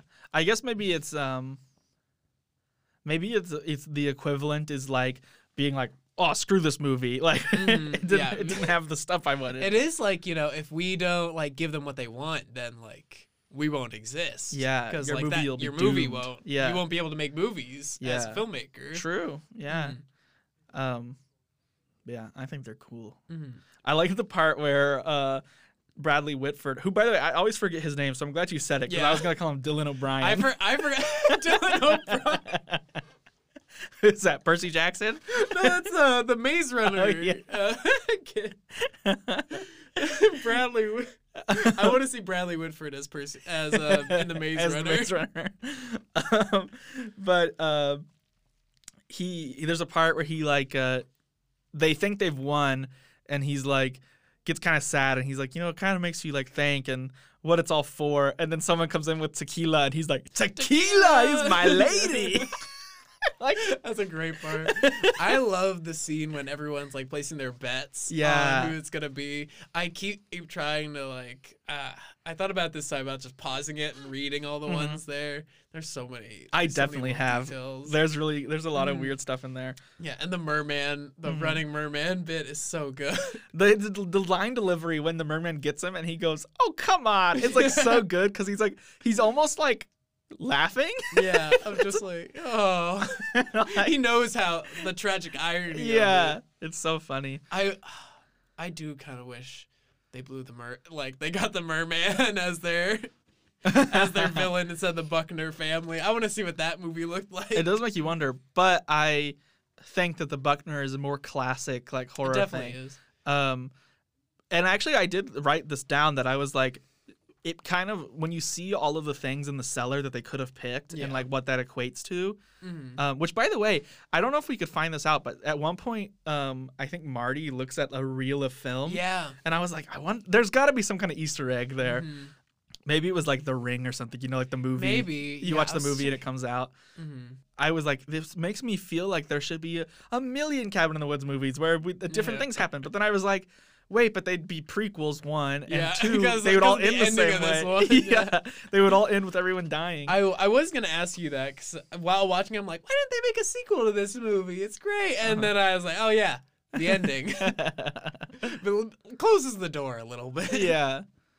The only way I think you could do it is if you did. They talk about how one year they failed and then Japan came in and sealed the deal. Um, I think. I think they're talking about right now because like it seems like they have all these ba- these cabins in the woods or like all these setups like all over All the world, world. and I think that's just for like this year, like for this date, and all the other ones. Oh. were failing, and so it was like between them and Japan, like someone had to do it. As, as long as one of them did it, they'd be fine. But then Japan fails right there. Yeah. Okay. I was, that was my reading of it. Yeah, I was thinking they said one time they had failed in the past and Japan luckily did ass, it. yeah. Yeah, because they were like, "Oh, Japan's got a hundred percent clear rate." Um, but um, that's the only way I could see you doing a prequel is if you did the year they failed or something. Yeah, like all the other ones. Like the, yeah, I was curious about like uh the part when what we see of Japan where it's like all these Japanese school children have defeated the evil and it's a the spirit will now live in this frog. yeah, Yay! Them not realizing they have doomed the world. yeah. Wow, yeah, I never thought about that. That part was the part that scared me when I was little because I anytime like kids were endangered, I was Oh, like, "Oh yeah. my god." But going back to um kind of the the crew in the in the command center, we'll say. Uh-huh. Uh, what do you think of the guard character? Um, Because he's not really a character. he's just Yeah. kind of. He's, he's. I think you said the audience surrogate. Yeah, he like is helpful for them asking questions. I like that he like like I like all his moments, like the when Mhm. he when she's explaining to him the betting and stuff. She's like Mhm. uh when she says you get used to it about the monsters and Yeah. he goes should you? Like I think that's a really good Mhm. moment. But I do agree that that's kind of all of his moments are like good for the movie and they're not Yeah. really good character moments. Yeah, you need those things at some point yeah. in the movie, but yeah, he's just kind of you know the guy that's Uh-huh. also there. yeah. Um I like I that thought I thought I remembered he had a bigger moment at the end, but Yeah. he just gets eaten by zombies and then blows up. Yeah. Which I like that he like Mhm. kind of sacrifices himself for the greater good, but like yeah, he kind of just maybe maybe all of his great scenes ended up on the cutting room floor. Um, and then I did want to mention about um, another part that happens in the movie when they don't blow they don't blow the tunnel, and Richard Jenkins Uh-huh. has to run to the other side and get it, and then blow it up at the very last second. Do you, do you remember in the Avengers movie when? The like World Security Council or whatever is like, all right, go nuke New York. No. You don't remember? Oh, okay, well, Well, that's gonna be a new part. we'll but- talk about it, Yeah, but, but I haven't seen the movie since Yeah. theaters. but there is a moment because they're like, oh, the plane's gonna take off, and Nick Fury runs out with a bazooka onto the the helicarrier and shoots it, and it's to blow something up, and it both are Joss Whedon. Renna, so I Ah. was like, these are very similar moments. Yeah. Hmm, it wouldn't surprise me because I feel like a Mhm. lot of writers have certain things yeah, that they really fall like. into similar beats. Yeah. a lot. Yeah. Um but I I actually really like that scene. I feel like it's exciting. Like it's like Mhm. oh, oh my god, race against the clock Yeah. in, in this movie. Um and I like that it's Richard Jenkins because Yeah. he's like it's like he's kind of He's such a nice like old man. yeah, and he's like that's me running for those, those of you at home. but I also think it's interesting we hear a little bit obviously we we just see them um at their job the whole time. Mhm. But we hear from Bradley Whitford that he has a wife and Yeah. kids or a kid on the way. hmm Oh, tragic. Well, the world also dies. Yeah. but um, um, it's just interesting. I, it makes me wonder, like, do they have to pull this all nighter like once a year, or do they work year Mhm. round and then like go home at five o'clock? Like, it's just interesting. Mhm. Seems like they. Pro- uh, my guess would be they probably do a, like a lot of pre-production. Yeah, and then you know the the one night, the whatever it is, maybe it's once a once a solstice or something. Yeah. even though this is like a dark movie, obviously about the end of the world and like people dying and stuff, there was part of me that was like two times during this movie. I was like, this was like fun, which was like working there. yeah, like them partying after it all went Oh, well. I was yeah. like, oh, the feeling of like having this big Mhm. thing Have done, nice and rap y- party. yeah, and you get to party is so nice. And then Mhm. also when they first got to the cabin. And they're like ha- living it up. I was like, man, this looks like a good time being in cabin with your friends. you know, hopefully the Buckners aren't invited. but- oh, I did want to talk about one of the, the last the last character we meet in the movie. Uh, a little, Oh. little guest star Yeah. that I did not know was in this movie when I watched it. yeah, me either. Like, yeah, a lovely Sigourney Weaver uh, guest appearance, I guess you say, a little Uh-huh. more than a cameo. Yeah. she's she's scrapping on there. She's beating the shit out of out Yeah. of Fran Kranz. I just think she's great in it and has that like authority. Mm-hmm. Um, and then her demise is very. It's also funny to think like knowing a little bit about how movies are made. Like the part where Mhm. she gets killed, she gets axed in the back of the head by uh, Patience Buckner, and uh, um, and there's just like a millisecond shot of her like jerking her head up and going, and then she Mhm. dies. And I was like, yeah, but I know from having worked on sets and stuff that you're gonna have to. yeah, All right, Sigourney, we're gonna need you. And this, you've just been hitting the head with the axe. Uh, can we get like a like a? Yeah. And so the idea of them sitting there and getting multiple takes of her just going was it's kind of funny to Get me. the death gra- gasp. They said reset. We'll go ahead and do this in series. We'll do this in. Lewis series, you know, Yeah. MOS. um, but then another thing I want to mention about Sigourney Weaver is, 'cause- did you see Ghostbusters Afterlife?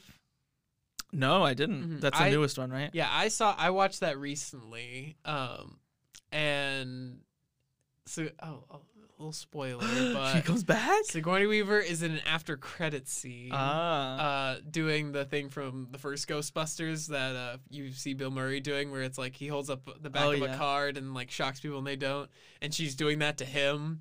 but uh, like I watched it on a DVD I rented, and then like it played through the credits, and then automatically started playing a special feature, and so I watched a bit of that, and they talked to a bunch of the old actors who make appearances in Uh-huh. this one, if that's not known, but um.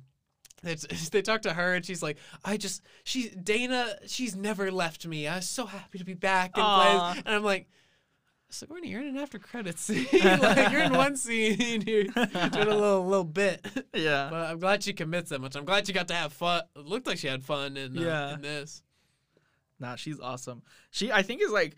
I feel like in the movies with the, ex- she kind of plays like stern characters a She lot. really does. Like even like Ripley, um, is very you know like no nonsense. Mhm. But I feel like in real life she must be like kind of nuts because I, I remember hearing somewhere that like she in one of the alien movies she ha- she wanted to die one and then wanted and wanted one of her last things to be I think I'm hopefully I'm not misquoting here I think she said she wanted to have sex with a xenomorph. it's just like She should have let Sigourney do it. That's why they got to make that another alien one. They I know. us- They got to retcon three and four. Honestly, I watched every single Alien movie recently, and Mhm. I love it. And I, I'm ready for the sixth one. Yeah, I I like every Alien movie except Alien Three is boring. You like Alien uh, Resurrection more than three? Yeah, because I like Resurrection knows how to party.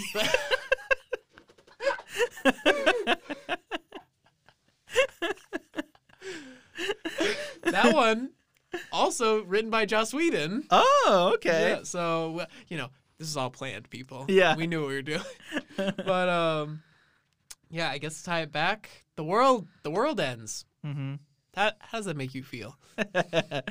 I actually, if I turn to my handy dandy notes here, I I thought it was interesting because like I am generally a more like optimistic, Mhm. happy ending kind of guy.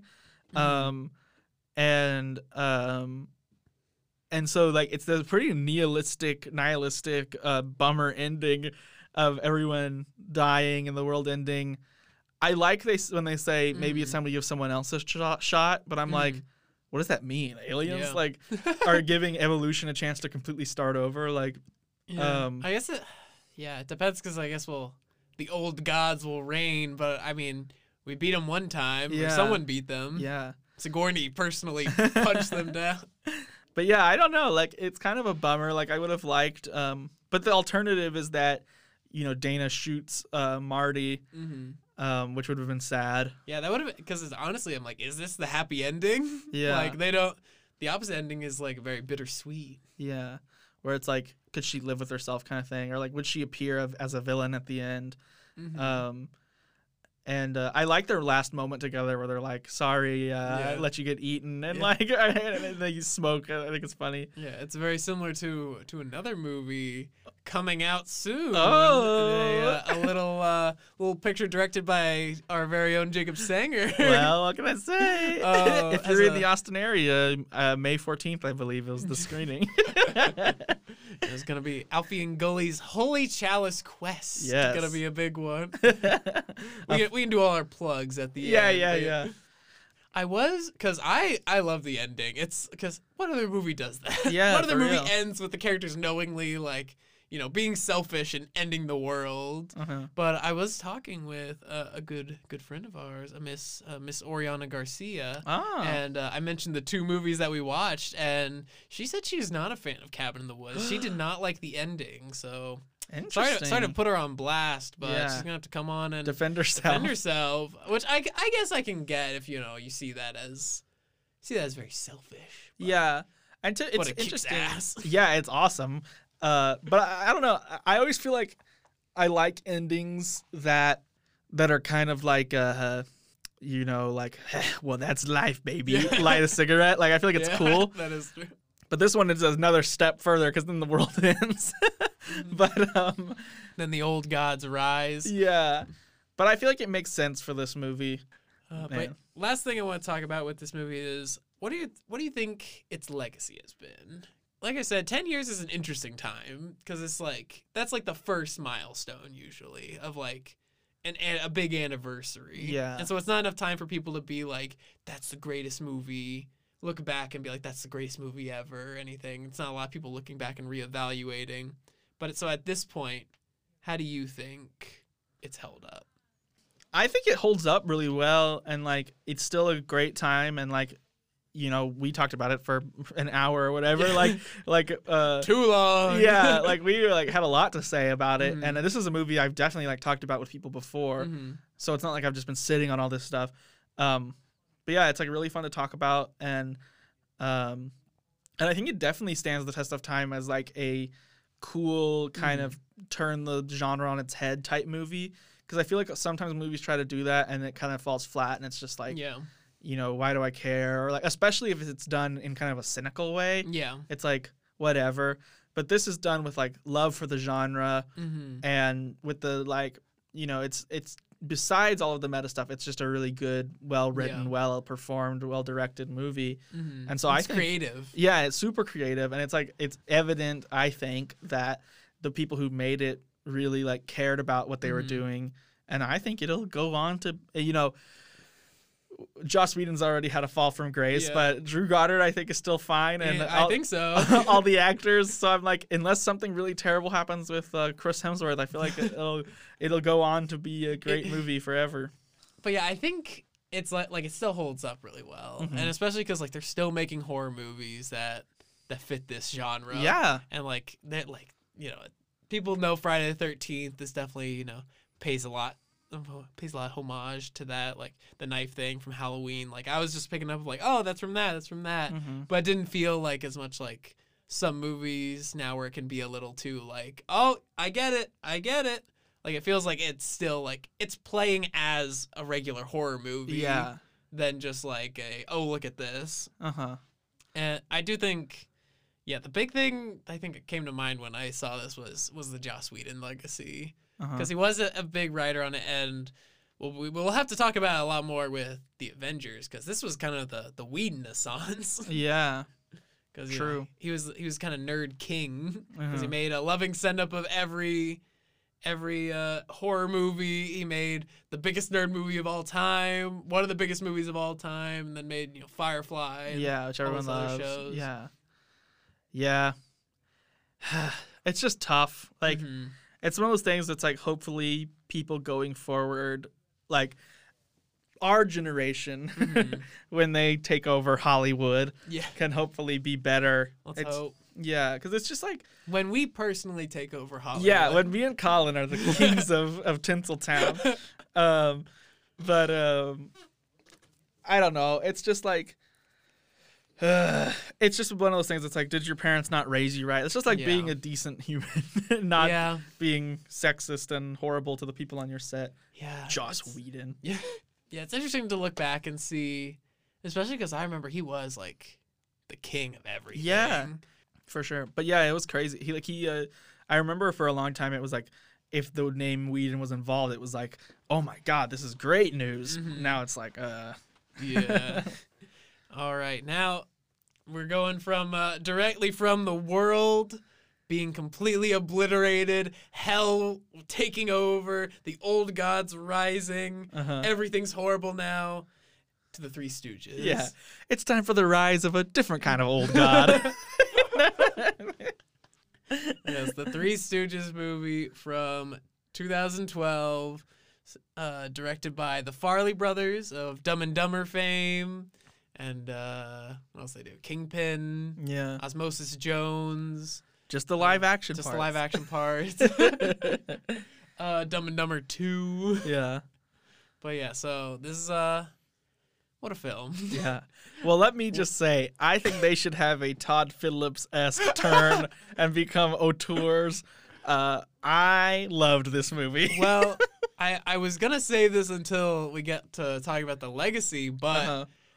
They kind of have Uh-oh. one of the Farrellys, uh, Peter Farrelly, I believe it is, directed Green Book. That's right. Yeah, so he, he is he wrote and directed Green Book, so he has two Oscars from winning that. Oh my gosh, that's He- crazy. I know, and especially in terms of the legacy of this movie, I mean, that's within like ten within ten years. Yeah. It's Wow. nuts. Yeah, that's interesting because I mean, I will say, Green Book had some uh, laugh out loud moments in it. Green Book, what a, cl- a real cl- crowd pleaser. yeah, I really liked Green Book, I liked Green Book. uh, but I feel like I it is one of voted- those. I would have voted for it for Best Picture. That's for sure. Yeah, I think it is one of those ones that like uh, people will forget about. Yeah, I feel like people gonna have already kind of forgotten about it. Oh yeah. Well, except when they're like, "Uh, "It's the worst Best Picture movie ever." Do people they- say that? Some people do. Yeah. y let me tell you, if you think that, you need to go watch uh, Sim Sim Cimarron. I think it is. It's like the fourth Best Picture nominee, and it sucks. it's about the settling of Oklahoma. Boring. Exactly. We're gonna do shit numbers in Oklahoma now. um, but okay, if you're from Oklahoma, it's not your fault. yeah. okay, get it? Uh, hey, I've been to Oklahoma City and my English teacher said it was the butthole of America. I went there. It was beautiful. but back to the the Three Stooges. Jacob, yes. what is your history with this movie? I don't remember if I watched it the year it came out. It was Mhm. probably close to it though. And I watched it on TV with my Mhm. dad.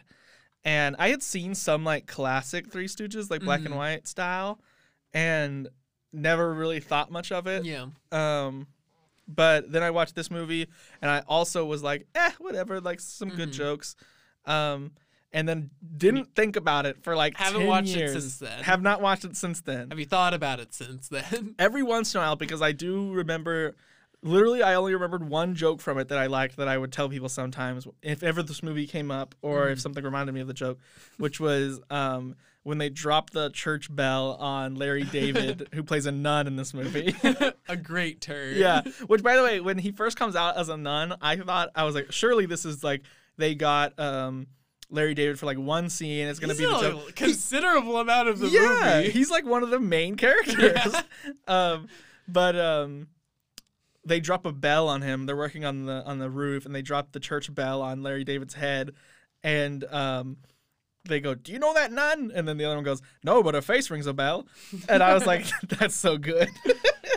but like, I genuinely really enjoyed myself watching this movie, and I think it was because now my sense of humor, more than when I watched it as a kid, is more into like slap goofy slapstick and like and the kind of plays on words that they do. Mhm. Like They do a lot of them in this movie. yeah, which I really like. Like I remember in a classic Three Stooges episode that like I only watched a part of, there was a really good play on words that I bring up a lot where um one of one of them smells the other one. He goes, "Did you take a bath?" And the other guy goes, uh, "No. Why? Is one missing?" it's like it's just stupid stuff like that. that I, I really like.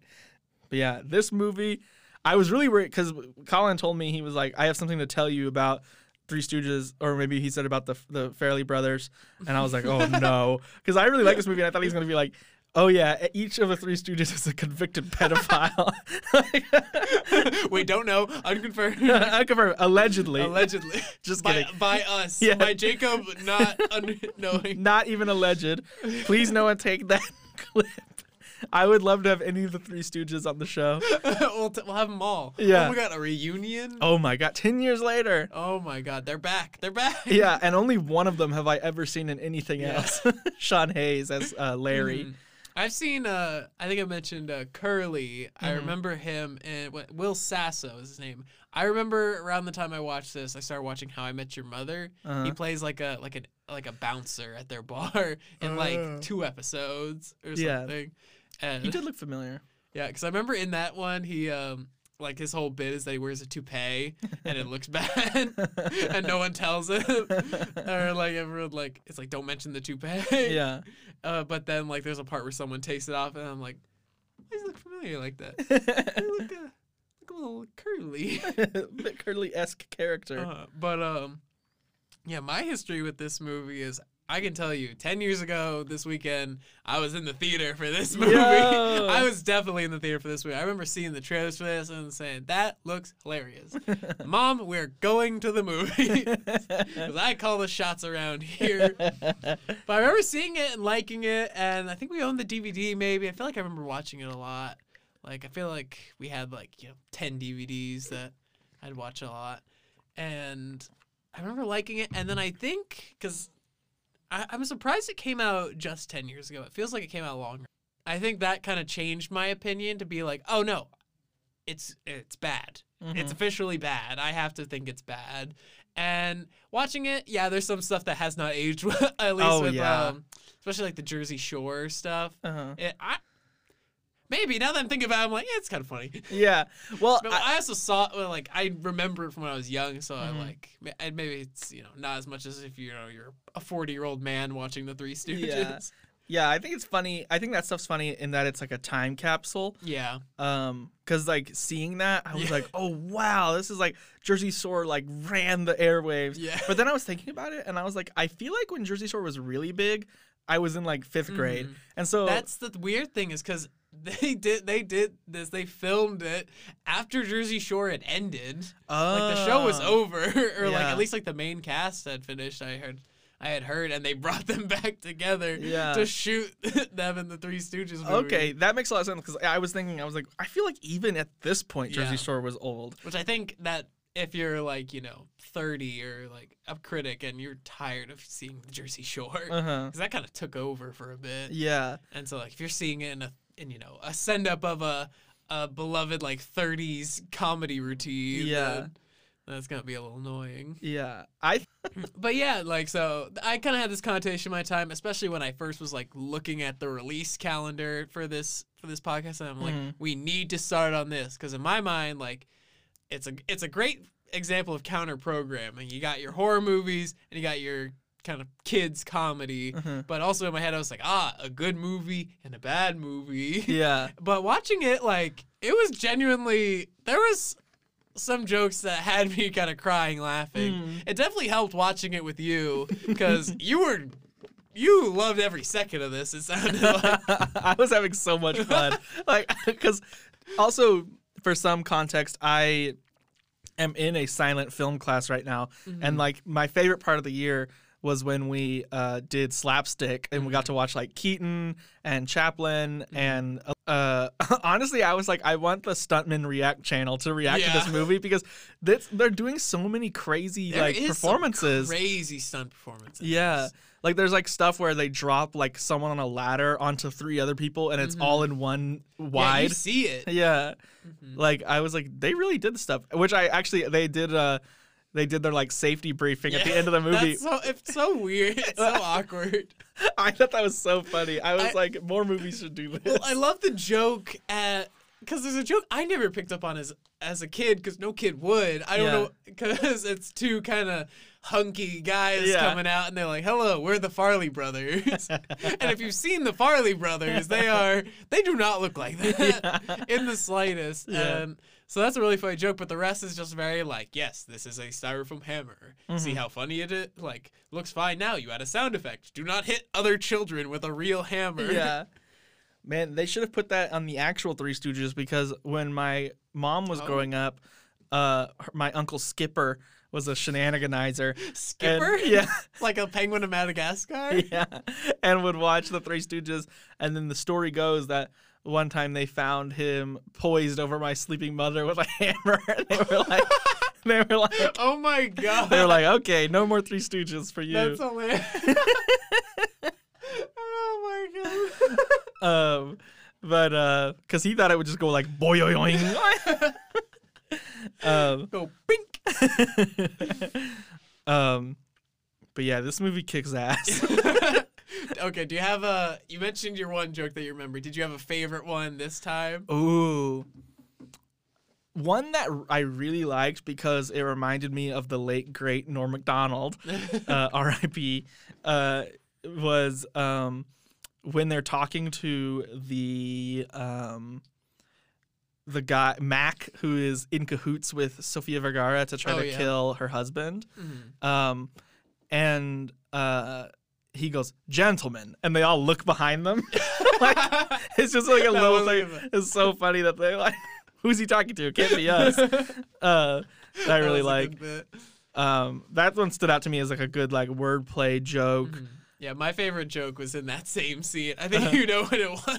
Wait, but it tell was me. the it was I forget what the setup is, but just like oh, it's a well, I think it's when he's saying about like oh yes, murder me in my sleep, and Uh-huh. uh, and I don't want to hear a sound, and he's like oh weird sound, and Curly's like oh weird sound like this, and Oh. they shake his head violently, and it's you can tell it's a giant like jar of change, and it's timed so well to him shaking yeah. and it's so quick that it I was just like in shock. It was so funny. Yeah, that part, uh, stuff like that that's so funny because it's like there's no like reason for it to. Be there, and they just did it, and it's so Yeah. funny. And it's pure like that's just like pure absurdity. Yeah, it's so good, and like I feel like in this movie, this is like the most studious way anyone has ever talked about the Three Stooges movie from 2012. but like I feel like it honestly is a good blend of like classic slapstick and Mhm. kind of fast paced like um screwball Mhm. kind of dialogue um with um more like 2012 type comedy or like more Mhm. like 2000 type comedy to be more accurate Mm-hmm. because like there's the scene where they like they have like a gunfight but it's with like baby pee Oh my god. and like that scene like would never have been in the original three stooges it would have been in a 2005 you know comedy Mm-hmm. Like pg Will comedy comedy. yeah but like it i feel like even though like something like that sounds really stupid like Mhm. the fact that they go to the extremes that they do where like moe catches curly i think and he's like he's like all right drop him and like and he puts the baby on the ground and he's like kick it over here and the baby slides across the ground like it's so funny and they're also dressed like nurses at the time. Oh yeah, they kidnap, they beat up. Yeah. Oh, when they That was insane. They followed nurses, uh, two nurses and a doctor into the break room, Mm. and then you hear this. They will go in. It sounds like they're beating them up, and then, um, uh, uh, what is it? Larry opens the door Uh-huh. and he's like crawling out, and the nurse drags him back in, beating him up. and somehow they still prevail Mhm. Also, good for them. I feel like the obvious choice would be to make Moe the doctor because he's kind of the ringleader, but it's Larry's the doctor and Moe and Curly are nurses.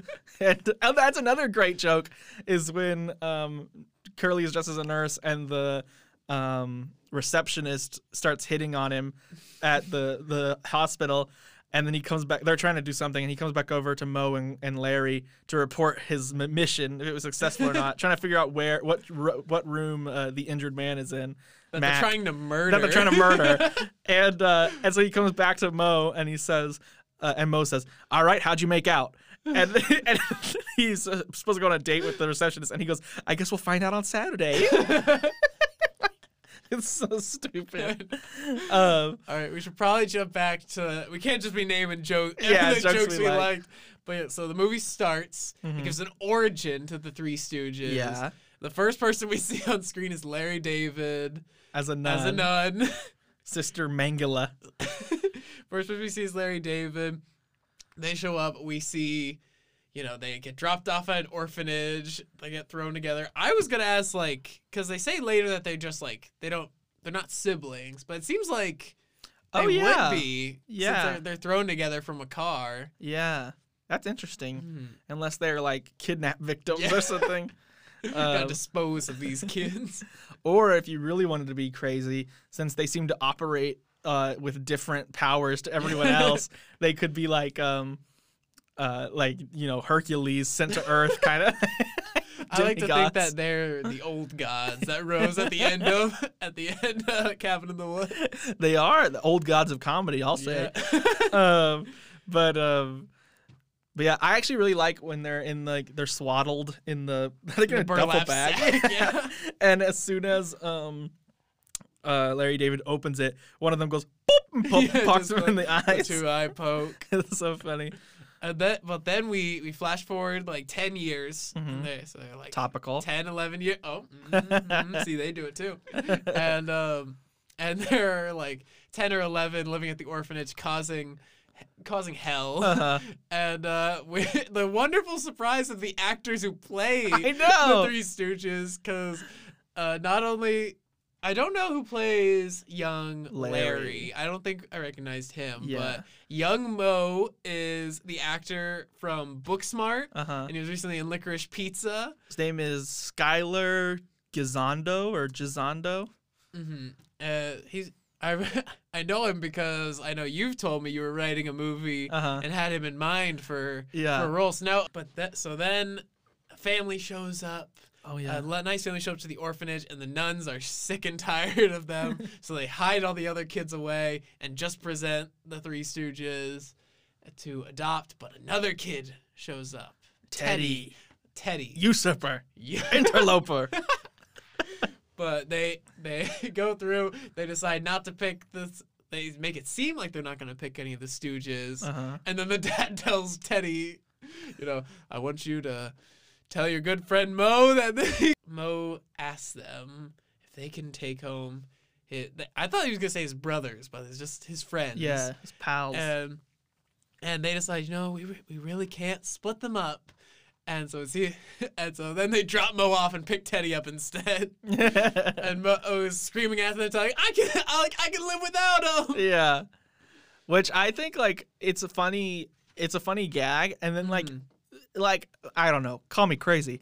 I think I like legitimately felt the heart of it Yeah. later on when it ends up becoming like um the low point kind of, which I don't know if that's jumping ahead too much, but like We can jump into it. yeah, but what happens at our film's low point um is that um They all go their separate ways. Yeah. fight. and they all they all turn on Moe and they say cuz so to explain Moe tells them they go why'd you come back when um then the, the parents drop him off and he says oh they wanted me to clean the pool and the and squeegee the tennis courts. And eat my vegetables. yeah and he was like ah that's not the life for me.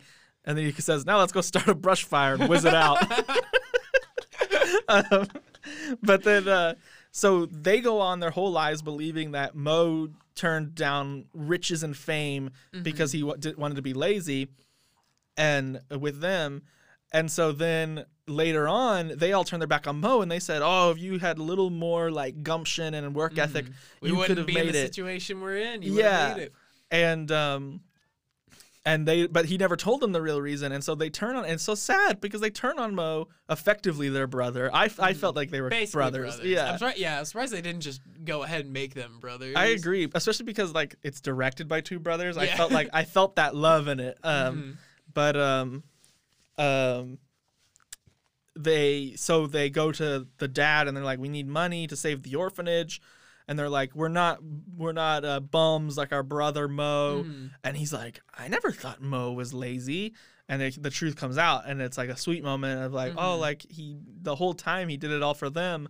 And i was like for a stupid like cartoon movie it was like legitimately sweet. I think because I don't, I haven't seen much Three Stooges. I remember watching some like around the time the movie came out. hmm Um, but I don't think they ever really had like an. They never did have an emotional hook Yeah. to it. So I think like to give them some sort of emotional hook, I think that was a good good part yeah because I feel like I rem- in my memory like I was like oh they have to have their low point where they Mhm. break up and. But watching it this time, I was like, it works. Yeah. it works genuinely, genuinely pretty well for them. Yeah, I really liked it because I I think you f- probably feel the same way where it's like you watch so many movies, you understand the yeah. the format, and sometimes it can feel like a you know you're a slog to be like okay here comes the low point. But I was Mhm. like, damn, like I've had so much fun with these characters that I don't want them to split up, and like um. And luckily, luckily for us, they don't stay split up for long. Thank God. but um, let, let, us jump back a little bit to Yeah. the, the story. yes. Because then we jump forward ahead like 25 more years, so they're you know, 35 at this point, and they're still living at the orphanage. They're kind of working as like the repairmen Uh-huh. and getting up to some wacky hijinks. Yeah. As you mentioned, they try to fix the the, The bell. bell. of the orphanage, and then it. Fall, they pull the don't do not remove, but they think it's donut remove. and uh, the bell falls and hits Larry David Nunn in the face. Mhm. Um, but then they get the news that the the orphanage has to close. Very much a ripoff of Blues Brothers. I thought the same thing, Mhm. and we were literally sitting under a Blues Brothers poster as we we, were watched the yeah, movie. the Blues Brothers in my living room. they were they were crying in disgust. but yeah, they have to get three hundred and eighty thousand dollars. Eight hundred 830. thirty thousand. I got mixed up. Mm, We're gonna edit that out. but uh, eight hundred thirty thousand dollars in order to save the orphanage. Which I was like, can can an orphanage go under? I guess they just get financial assistance from like the church. oh since yeah, I don't like, know. I guess it can happen since it happened in both this and Blues Yeah. Brothers. Wow. What a world we live in where where orphanages have to struggle to make Yeah. their own money. Make ends meet. Yeah. But uh, it was weird because what do you think of like the kids in the orphanage kind of stuff? Because there's it was his name. Moif oh yeah, Merv. Merv. and Peaser. Pizza. What do you think? Of, what do you think of them? I don't know if I. I thought that they were the the good Lord have mercy on those kids. I think they were probably the weakest part, Yeah, I'd agree. but like they also didn't have a lot to work with. It was very. It felt like they came in in one scene and were just like, "Ah, you love us," Uh-huh. and then they left. for the Yeah. whole movie. Yeah, like I don't like that. There's more to her character than just Mhm. that. And I know Sofia Vergara in real life has done a lot to be like, you know, I'm not just The, the, the, quote unquote spicy Latina exactly trope. yeah. Which I want to make it clear, I think she's great in this movie. and I didn't mean to reduce her to just being a pretty lady. Yeah. she is very pretty, but she also I think is genuinely a Mm. great villain. Ah, I don't know. I think I, I think you could have gotten a little. I don't know if I would have seen her in this part. I think they got her because I think they may have gotten her because she's pretty lady. That's fair, but I think like she did her damnedest yeah, and like I'd say she was having fun. I guess. Yeah, and I like that because I feel like um, it's kind of one of those things that's like a blend of the old comedy with the new. Yeah. Like, because it makes sense that Larry David's in this movie, like, because he's like a big comedy guy, and like it Mhm. kind of feels like Mel Brooks would be in this. Uh, Sofia Vergara is more like the new world, like Modern Mm-hmm. Family, 2000s comedy. Um, so I feel like it, it made sense that she was in it. Like, it felt like uh, for that time, it was like, yeah, it makes perfect sense that she's in it. Mhm. Um, I will, I will blame this movie though because I had like a net kind of a negative connotation with Sofia Vergara for a while, of just kind of associating with her. Oh, she just comes in and screams. Oh and yeah. It's like ah, I'm Spanish ah, which you know, no disrespect to her because then I saw the movie Chef in. I saw the movie like three times in theaters. uh-huh. I I love Chef. I forgot she was in that. She yeah, she's in it and she's so good in it, and because she's given a she's able to play like a real person and Yeah. not just like a screaming yeah. screaming person. Yeah. Yeah, and this she's definitely a cartoon character, but I think Mhm. she, it's kind of interesting oh, That I she's want the- to kill my husband. the femme fatale. yeah, Also, I think it's just incredible that they were like, "What do we do with the Three Stooges?" And they were like, "Make them hitmen." I do love that because like.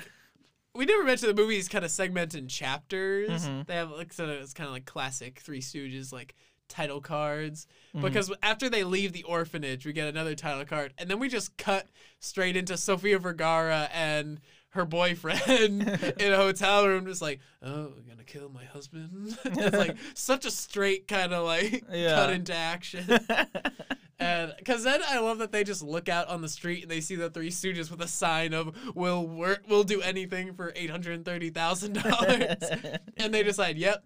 They're the ones. yeah, those are our guys. hmm I'm pretty sure they could find a cheaper hitman. oh yeah. Uh, well, I don't know the going rates for hitmen. uh, Um, uh, uh, no, no comment. well, I know a guy.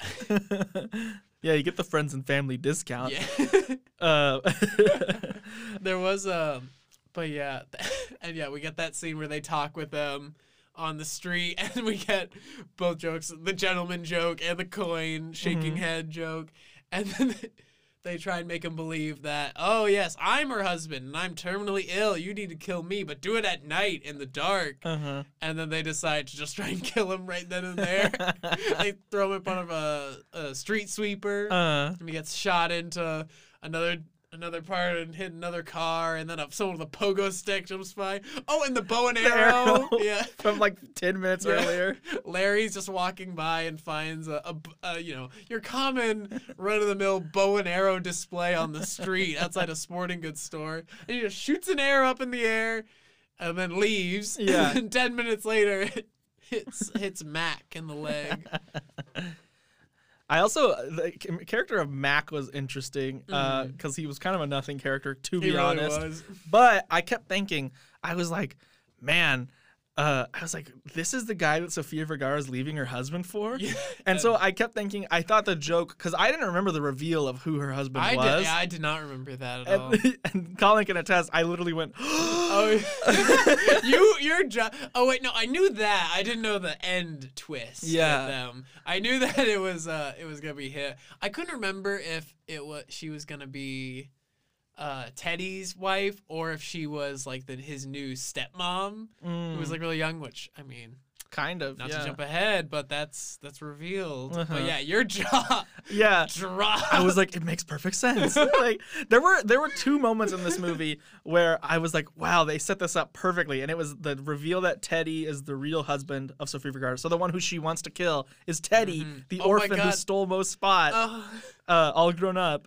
Um, and uh, and then the other reveal that got me is that when we find out that the orphanage is going to close, uh, Larry David is like, we should tell those nimwits that it's their fault Mhm. and um, and uh, and they're like, no, we couldn't possibly do that. Jane Lynch says, and uh, then I kind of forgot about it, and then it's revealed later that the whole reason they need eight hundred thirty thousand dollars is because the insurance won't. Uh, won't cover them because of so many stupid cartoon accidents happening on the premises. And I was like, that's genius. It's all their fault. Like that adds to the whole thing and it fits in the world. Like I genuinely was like, this what a carefully plotted and crafted film. What a, what, a, what a perfect film. what a picture. That's I, I gave this sucker four stars on my Letterboxd. Uh, I was with friends last night and they were just scrolling Letterboxd and like, who the fuck gave the Three Stooges four stars? I was like one for each stooge, baby. you want to you want to count that out? no, no comment, Your Honor.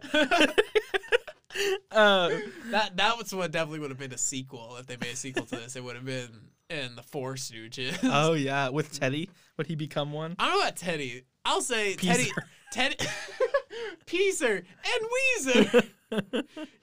uh, but yeah, they would have got they would have gotten a Four dude. Yeah. it would have been played by Eddie Murphy. Actually, in not to be too much of a nerd, but there actually was a fourth Stooge in the black and white this, days, yeah. named I think his name was Shemp. And my dad always was like, "Hey, it wasn't good once Shemp came out."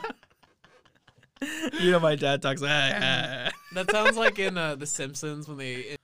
But yeah, what do you think? What do you think of the fact that just we mentioned it, but the Three Stooges' main goal in this movie is to kill a man, and not they don't realize. I could see like some people being like, "What is this? This is so weird. This isn't a Mhm. kids movie." But I think it's really funny and, and weird, and I like that they did it. It makes it very funny in our age now. Yeah. like, they, they throw a stick of dynamite in his body cast. Yeah. Got there, there's a part where they find the empty body cast, but we saw him slink inside. oh, he's turtling. Yeah. Oh yeah, we did mention there's a scene before they get to that where they have a shoot off with babies peeing. Yeah.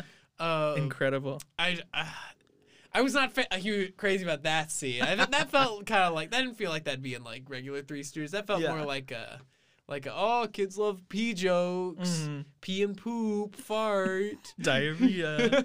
uh, but I, it was funny when it became like a western and that. yeah. But we did mention about like all those babies because they're real babies. yeah. Like, ten you know, came out 2011, 2012, so they're probably at least like ten or eleven now. Yeah. I wonder what. I hope hope they're okay. Yeah. Oh, I hope they've seen the I wonder, film. I wonder if they have a support group that they all to go to. The Three Stooges babies. we had to contact them the, the baby. If you were a baby in the Three Stooges movie from 2012, contact us. We'll get you on the show. if you were a pea gun, a pistol, if you will. How do you feel about your pee being seen on camera of millions? Yeah. It's so funny too the way they do it because uh I feel like a lesser film than this would um you know just have them be holding like uh like swaddled blanket or Yeah. something or like a very obviously dummy like pair of legs or something but this is them holding actual babies with the pee coming from just below camera it's they so did. Have, I could tell uh, just from knowing like how how they do production stuff. Mhm. Um, like there's the first shot when like Kurt, because Curly gets brought in, and the thing he's a nurse, and it's like, oh, change all the diapers, and because the shot you see of the baby, you just see the hands, and I was like, that's definitely like um like that baby's dad or something like that. Because I think there was something like The Walking Dead, because like there's like the the baby on that show. Mhm. and I remember seeing like a behind the scenes thing. And but so then we get to, uh, they escape the hospital because being pursued by all the cops. Uh, there was that amazing part where they jump off the roof of the. The roof of the hospital connected to a fire hose, very much like Die Hard, and then it comes loose immediately, and they land on an awning and bounce off, and it's the most obvious dummies, but that makes it funnier. yeah, there were like a de- there were a couple moments where they were like definitely dummies transitioning into Uh-huh. real people, hmm uh, and that one was super obvious. Yeah, it like was so funny. I think you can see Larry's like dummy face like Yeah. at one point. um, but there was like there was one where they go over a fence and like just collapse full force and then Mhm. get up and start running. Yeah. And I was like, there's definitely dummies because they like fly over, land, and then morph into the real actors. Yeah. But they did it like pretty seamlessly. Yeah, they did pretty well. Yeah. I I did feel like at the start of the movie, I, I was kind of uh, the way the movie was shot was kind of irritating to me. I think there was some stuff when you see them as kids that they had like normal speed footage and then in post like sped it up really fast to like have the physical comedy because you know maybe the kids don't like have the the Yeah. choreography down super well, but Uh-huh. and they did that a little bit at the beginning. And, but then like as it went on, like like the jokes started to get a lot funnier for me Yeah. and just the it was landing a lot more. I feel like the way they were shooting it was a lot a lot more effective. Yeah. That's really interesting because like I feel like when they were kids, part of me was like, man, I wish this whole movie was like Three Stooges kids. and then it, uh, when they became adults, I was like, actually, never mind, this is good. but um, but yeah, that's super interesting. I yeah, I, I there was some stuff they did where they like changed the speed mm-hmm. to try to make it look like Yeah. old timey footage. Yeah, replicate that kind of under crank. Yeah. which I liked. Like I liked it in the very end too when they ride into the sunset. It's got that Yeah. weird undercrank.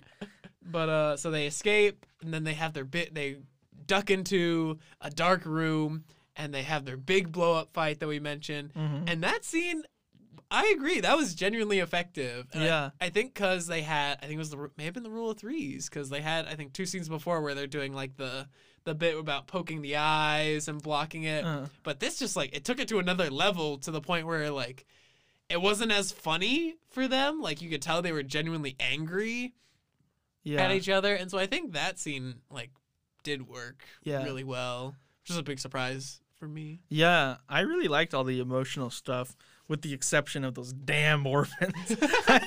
Yeah, those those orphans were definitely shoehorned. Beezer and Moif. Also, when Moif first showed up, uh, uh, and they were like, "Oh, hiya, Moif," and like, and there was like a girl's voice coming from the window. I was Hi, like, guys. I was like, I just know this is gonna be Chloe Grace Moretz, and then it was. But I was like, what a role for Chloe Yeah. Grace Moretz. In, in that time, are you kidding? Mhm. Damn. He's, he's getting work. Yeah, he's in a lot of things. Oh, he's oh god, he's been he's been on a lot of Family Guy. He's done like twenty episodes of. This is crazy. Than the time I uh, found Pisa at the orphanage. Did you watch The Strain? yeah, that's it. You know, I watched The? Strain. Yeah, I love Guillermo del Toro. Yeah. Oh yeah, he's in thirty three episodes. yeah. I of think he was the main kid in that. Mm, Zach Goodweather. Yeah, the main guy's There son. we go. We narrowed it. Oh, he was in the Angry Birds movie too. As he says Bobby Bird, but I read it as Booby Bird. Freaking sweet Lois. He was in The Strain.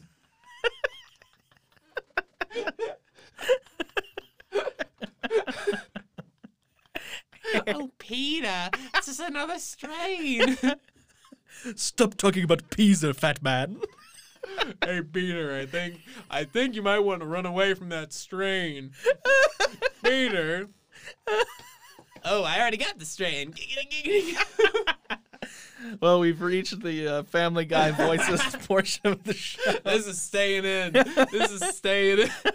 But yeah, so they break up. Moe, they realize that they've actually been having their big blow up in a black box theater in front of the Jersey Shore producers, who we were wondering who the main producer was because he looked really familiar, and he's Uh-huh. the Old Spice guy, Oh yeah, uh, which was very funny. another uh, handsome lad. Oh, but yeah, they go to the zoo, which Oh, yeah. is the weirdest joke. It, two of the weirdest jokes I wrote down when um, because Larry and Curly are at the zoo and they've established earlier that there's this angry lion Yeah. at the zoo and.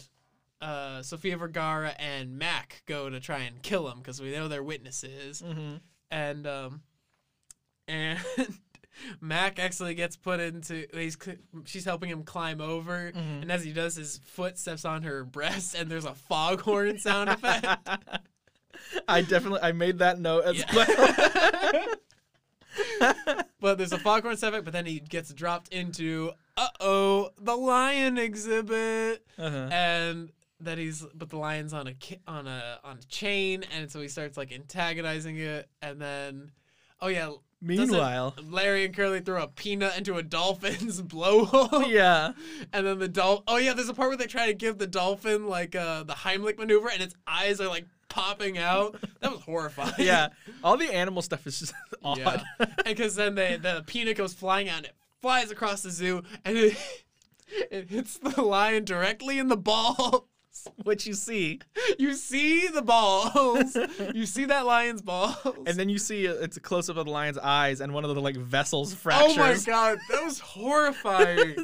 uh, have you seen the movie Old Dogs with Robin Williams and John Travolta? Mm-mm. That has a very similar scene to this. uh, there's a the whole climax is at a at a zoo, and they end they actually get into the gorilla enclosure. Oh. And Seth Green ends up getting cop. I think there's an after credit scene, and it's just the gorilla holding Seth Green and is making Seth Green sing to it. I must have heard about that because while I was watching this movie, I kept thinking it was going to be the gorilla. Yeah, So maybe I heard about that s- I down think that was a big uh big marketing. Yeah. But uh, so yeah, they at, they're at the zoo. They find out Joe's on the Jersey Shore.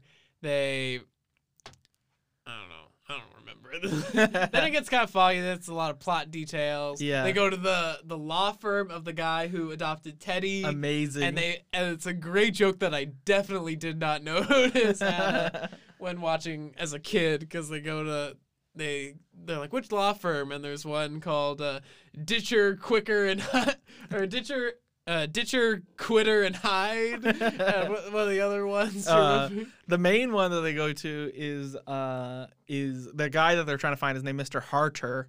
Mm-hmm. Uh, but he belongs to the law office of kick 'em harder and into groin.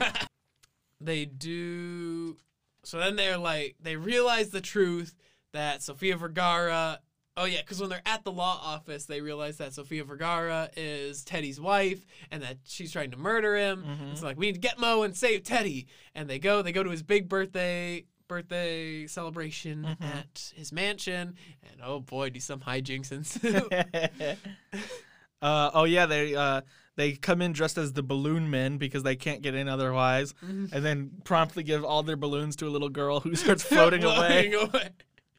And then the, we Oh. literally you see a shotgun over the the uh, over the outdoor fireplace Yeah. in the back and both of us were like, that better come into play. Yeah. And then they go, look, a balloon popper. and they're like, are you crazy? Don't you know anything about gun safety? You can't shoot that little girl. And then they Shoot the gr- they accidentally like, oh, then no, that's what happens. Is he goes to uh, bop one of the other stooges with the gun, And but then, then- it goes off and shoots the balloons down. shoots the balloons and the girl falls into the, the cake and Yeah. there's a French chef who's oh no my Yeah. cake mon and then she goes, that was awesome. Because like I feel like every movie back in every the day, every movie that, some that's definitely in all the Diary of Wimpy Kid Yeah, someone would like eat shit off a pogo stick and then be like, "Can we do that again?" that was awesome Yeah.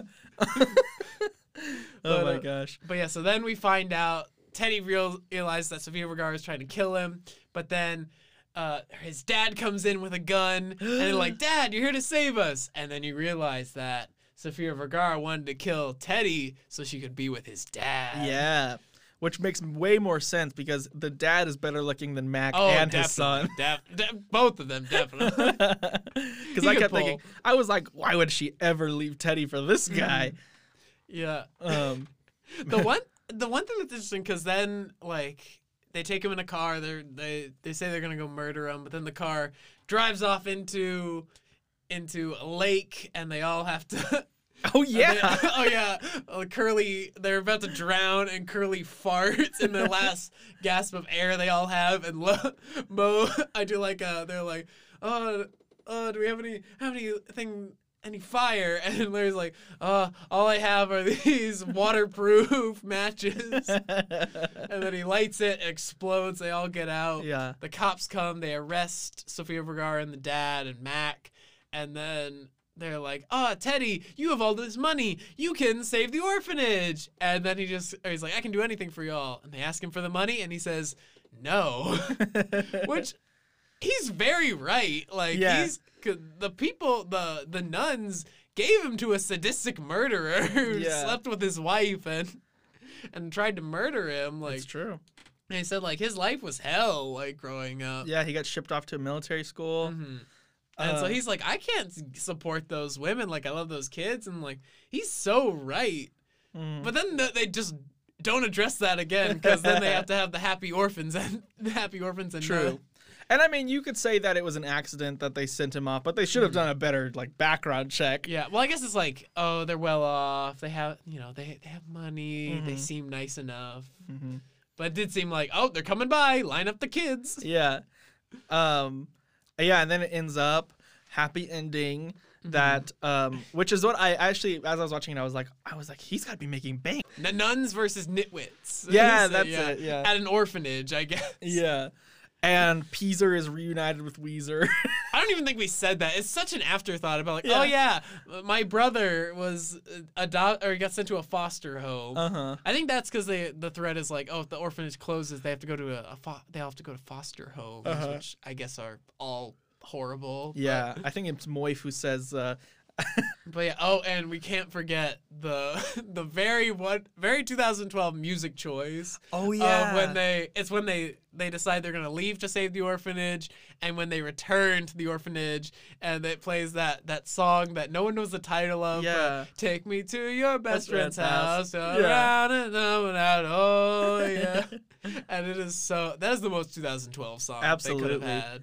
The whole the music choices throughout this movie were strange. Yeah. Like sometimes it would be like kind of you know seemed like they were trying to do something more fitting with some like kind of jazzy stuff Mhm. or like uh, kind of um what do you call that ragtime Yeah. but then it's just like a lot of weird uh, uh like 2012 music very strange Mhm. that to me feels like uh uh the studio or whoever was like uh we got to put some bops in here Yeah.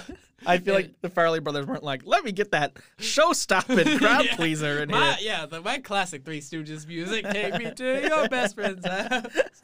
So that was that was a big shock from me. But so then they're at they're at the orphanage. It's now completely redone, super nice, has a swimming pool and tennis courts and everything, uh, mini golf course, and. Uh, Teddy has now arrived with his new wife, I guess. Oh, yeah. Who like they kind of set up as like the dad's receptionist, but in Uh-huh. like one scene. But and she literally just goes oh that's teddy's wife whoever she's one lucky lady Yeah.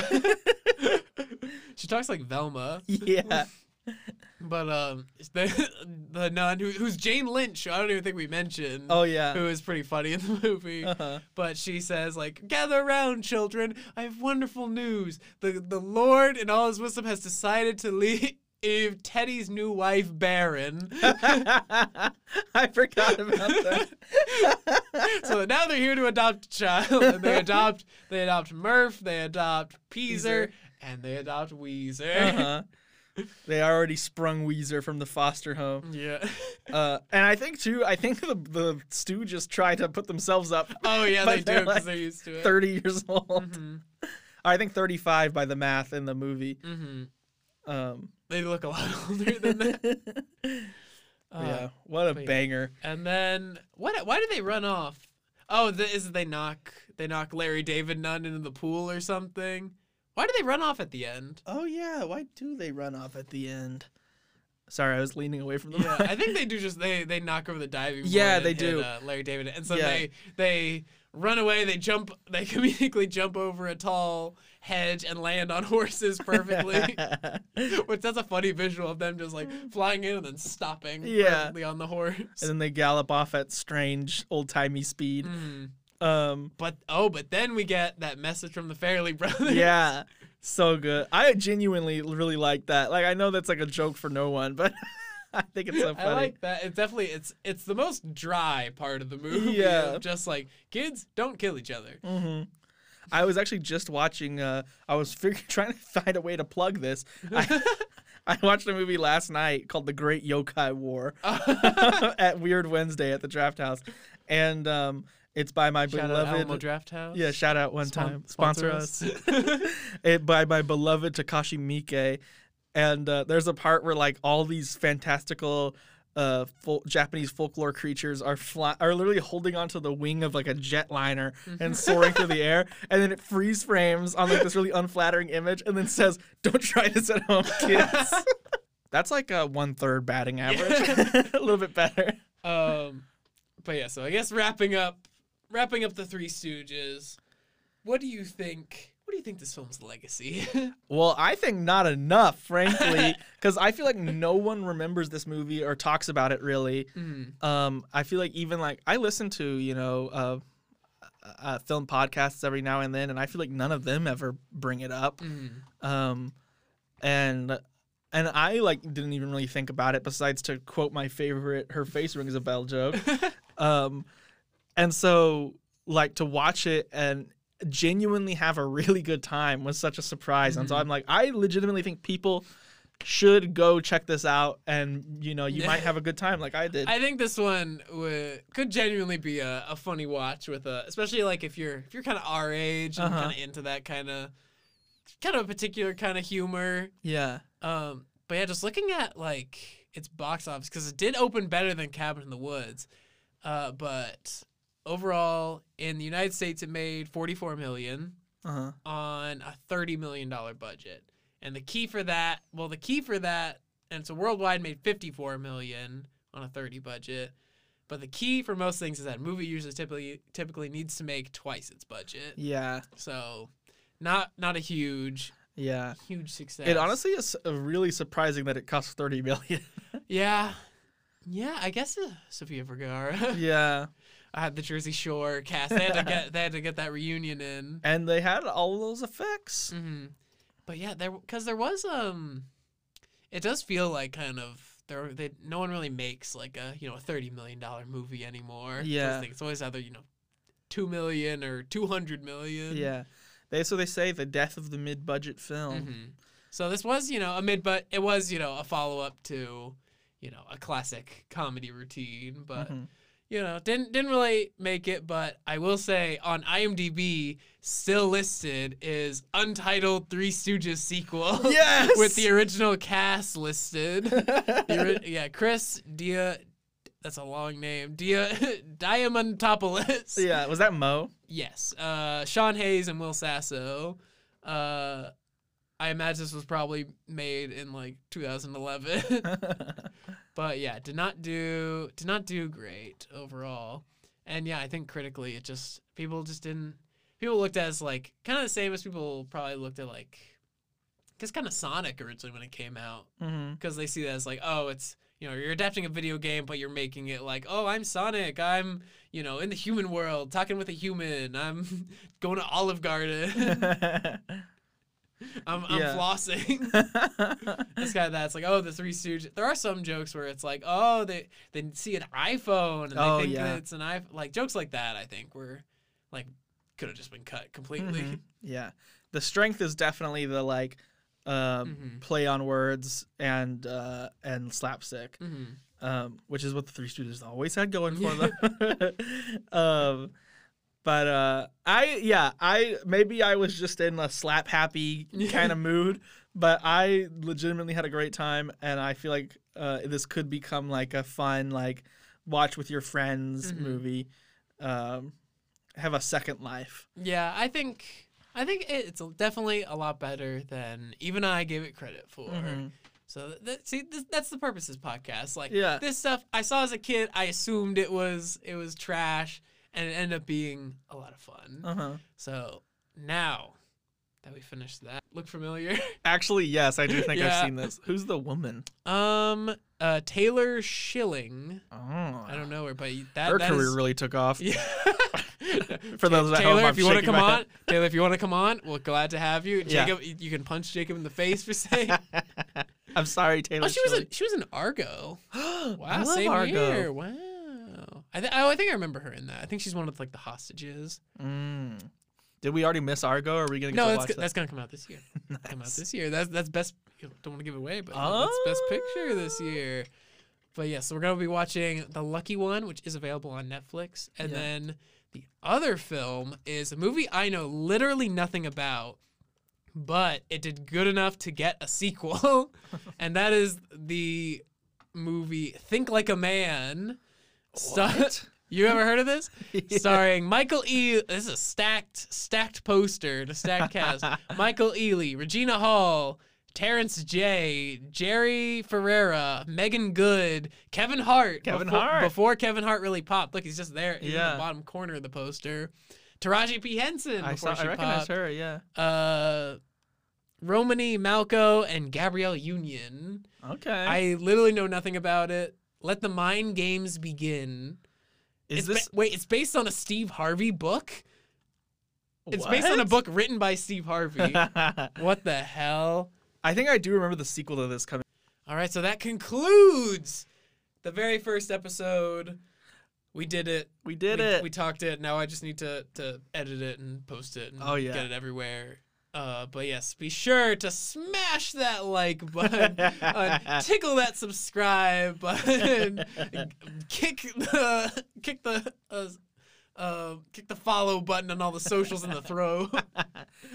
and if you are like us and you enjoy uh, movies and like talking about them and have friends that like it, make sure to send this to them because we're just Mm. Yeah. starting out and we Starting want out. as many people Mhm. to listen to this as can. Yeah, hopefully, you know, hopefully some people listen. Hopefully we have some some of our good friends listening. I know I've been plugging it to everyone Mhm. uh, that we've been talking to. Um, but yeah, you know, I mean, I'm gonna keep doing. it. Jacob, where can where can the good people find you? Oh, well, you can find me at Jacob Saenger on Twitter. I got my own name, pretty cool. Mhm. Um, at Commander and Beef on Instagram with underscores in between the words.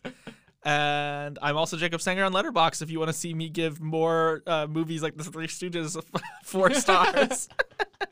You can find uh, me uh, at C Spalten on Twitter. My name's just Colin with the with the steam coming out the nose emoji. and then you can find me on Letterboxd. I post a lot on there because I watch too many movies. yeah. Uh, but you can find me there at CJS Films. And uh, you'll know it because both have uh, Killer Bean as the, as the profile. Yeah. Oh, I should say my name always throws people off. It's spelled S A E N G E R, Saenger. and mine is spelled S P A L T E N, not tin, Ah. not ton, ten, the number. Ma- I believe we both have German surnames. we surnames. do, we do. Mm, But yes. Sus.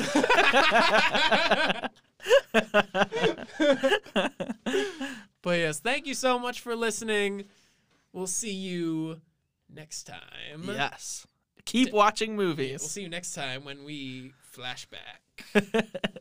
It's like, woo. There should be like a flashback noise. It's like we will what what we.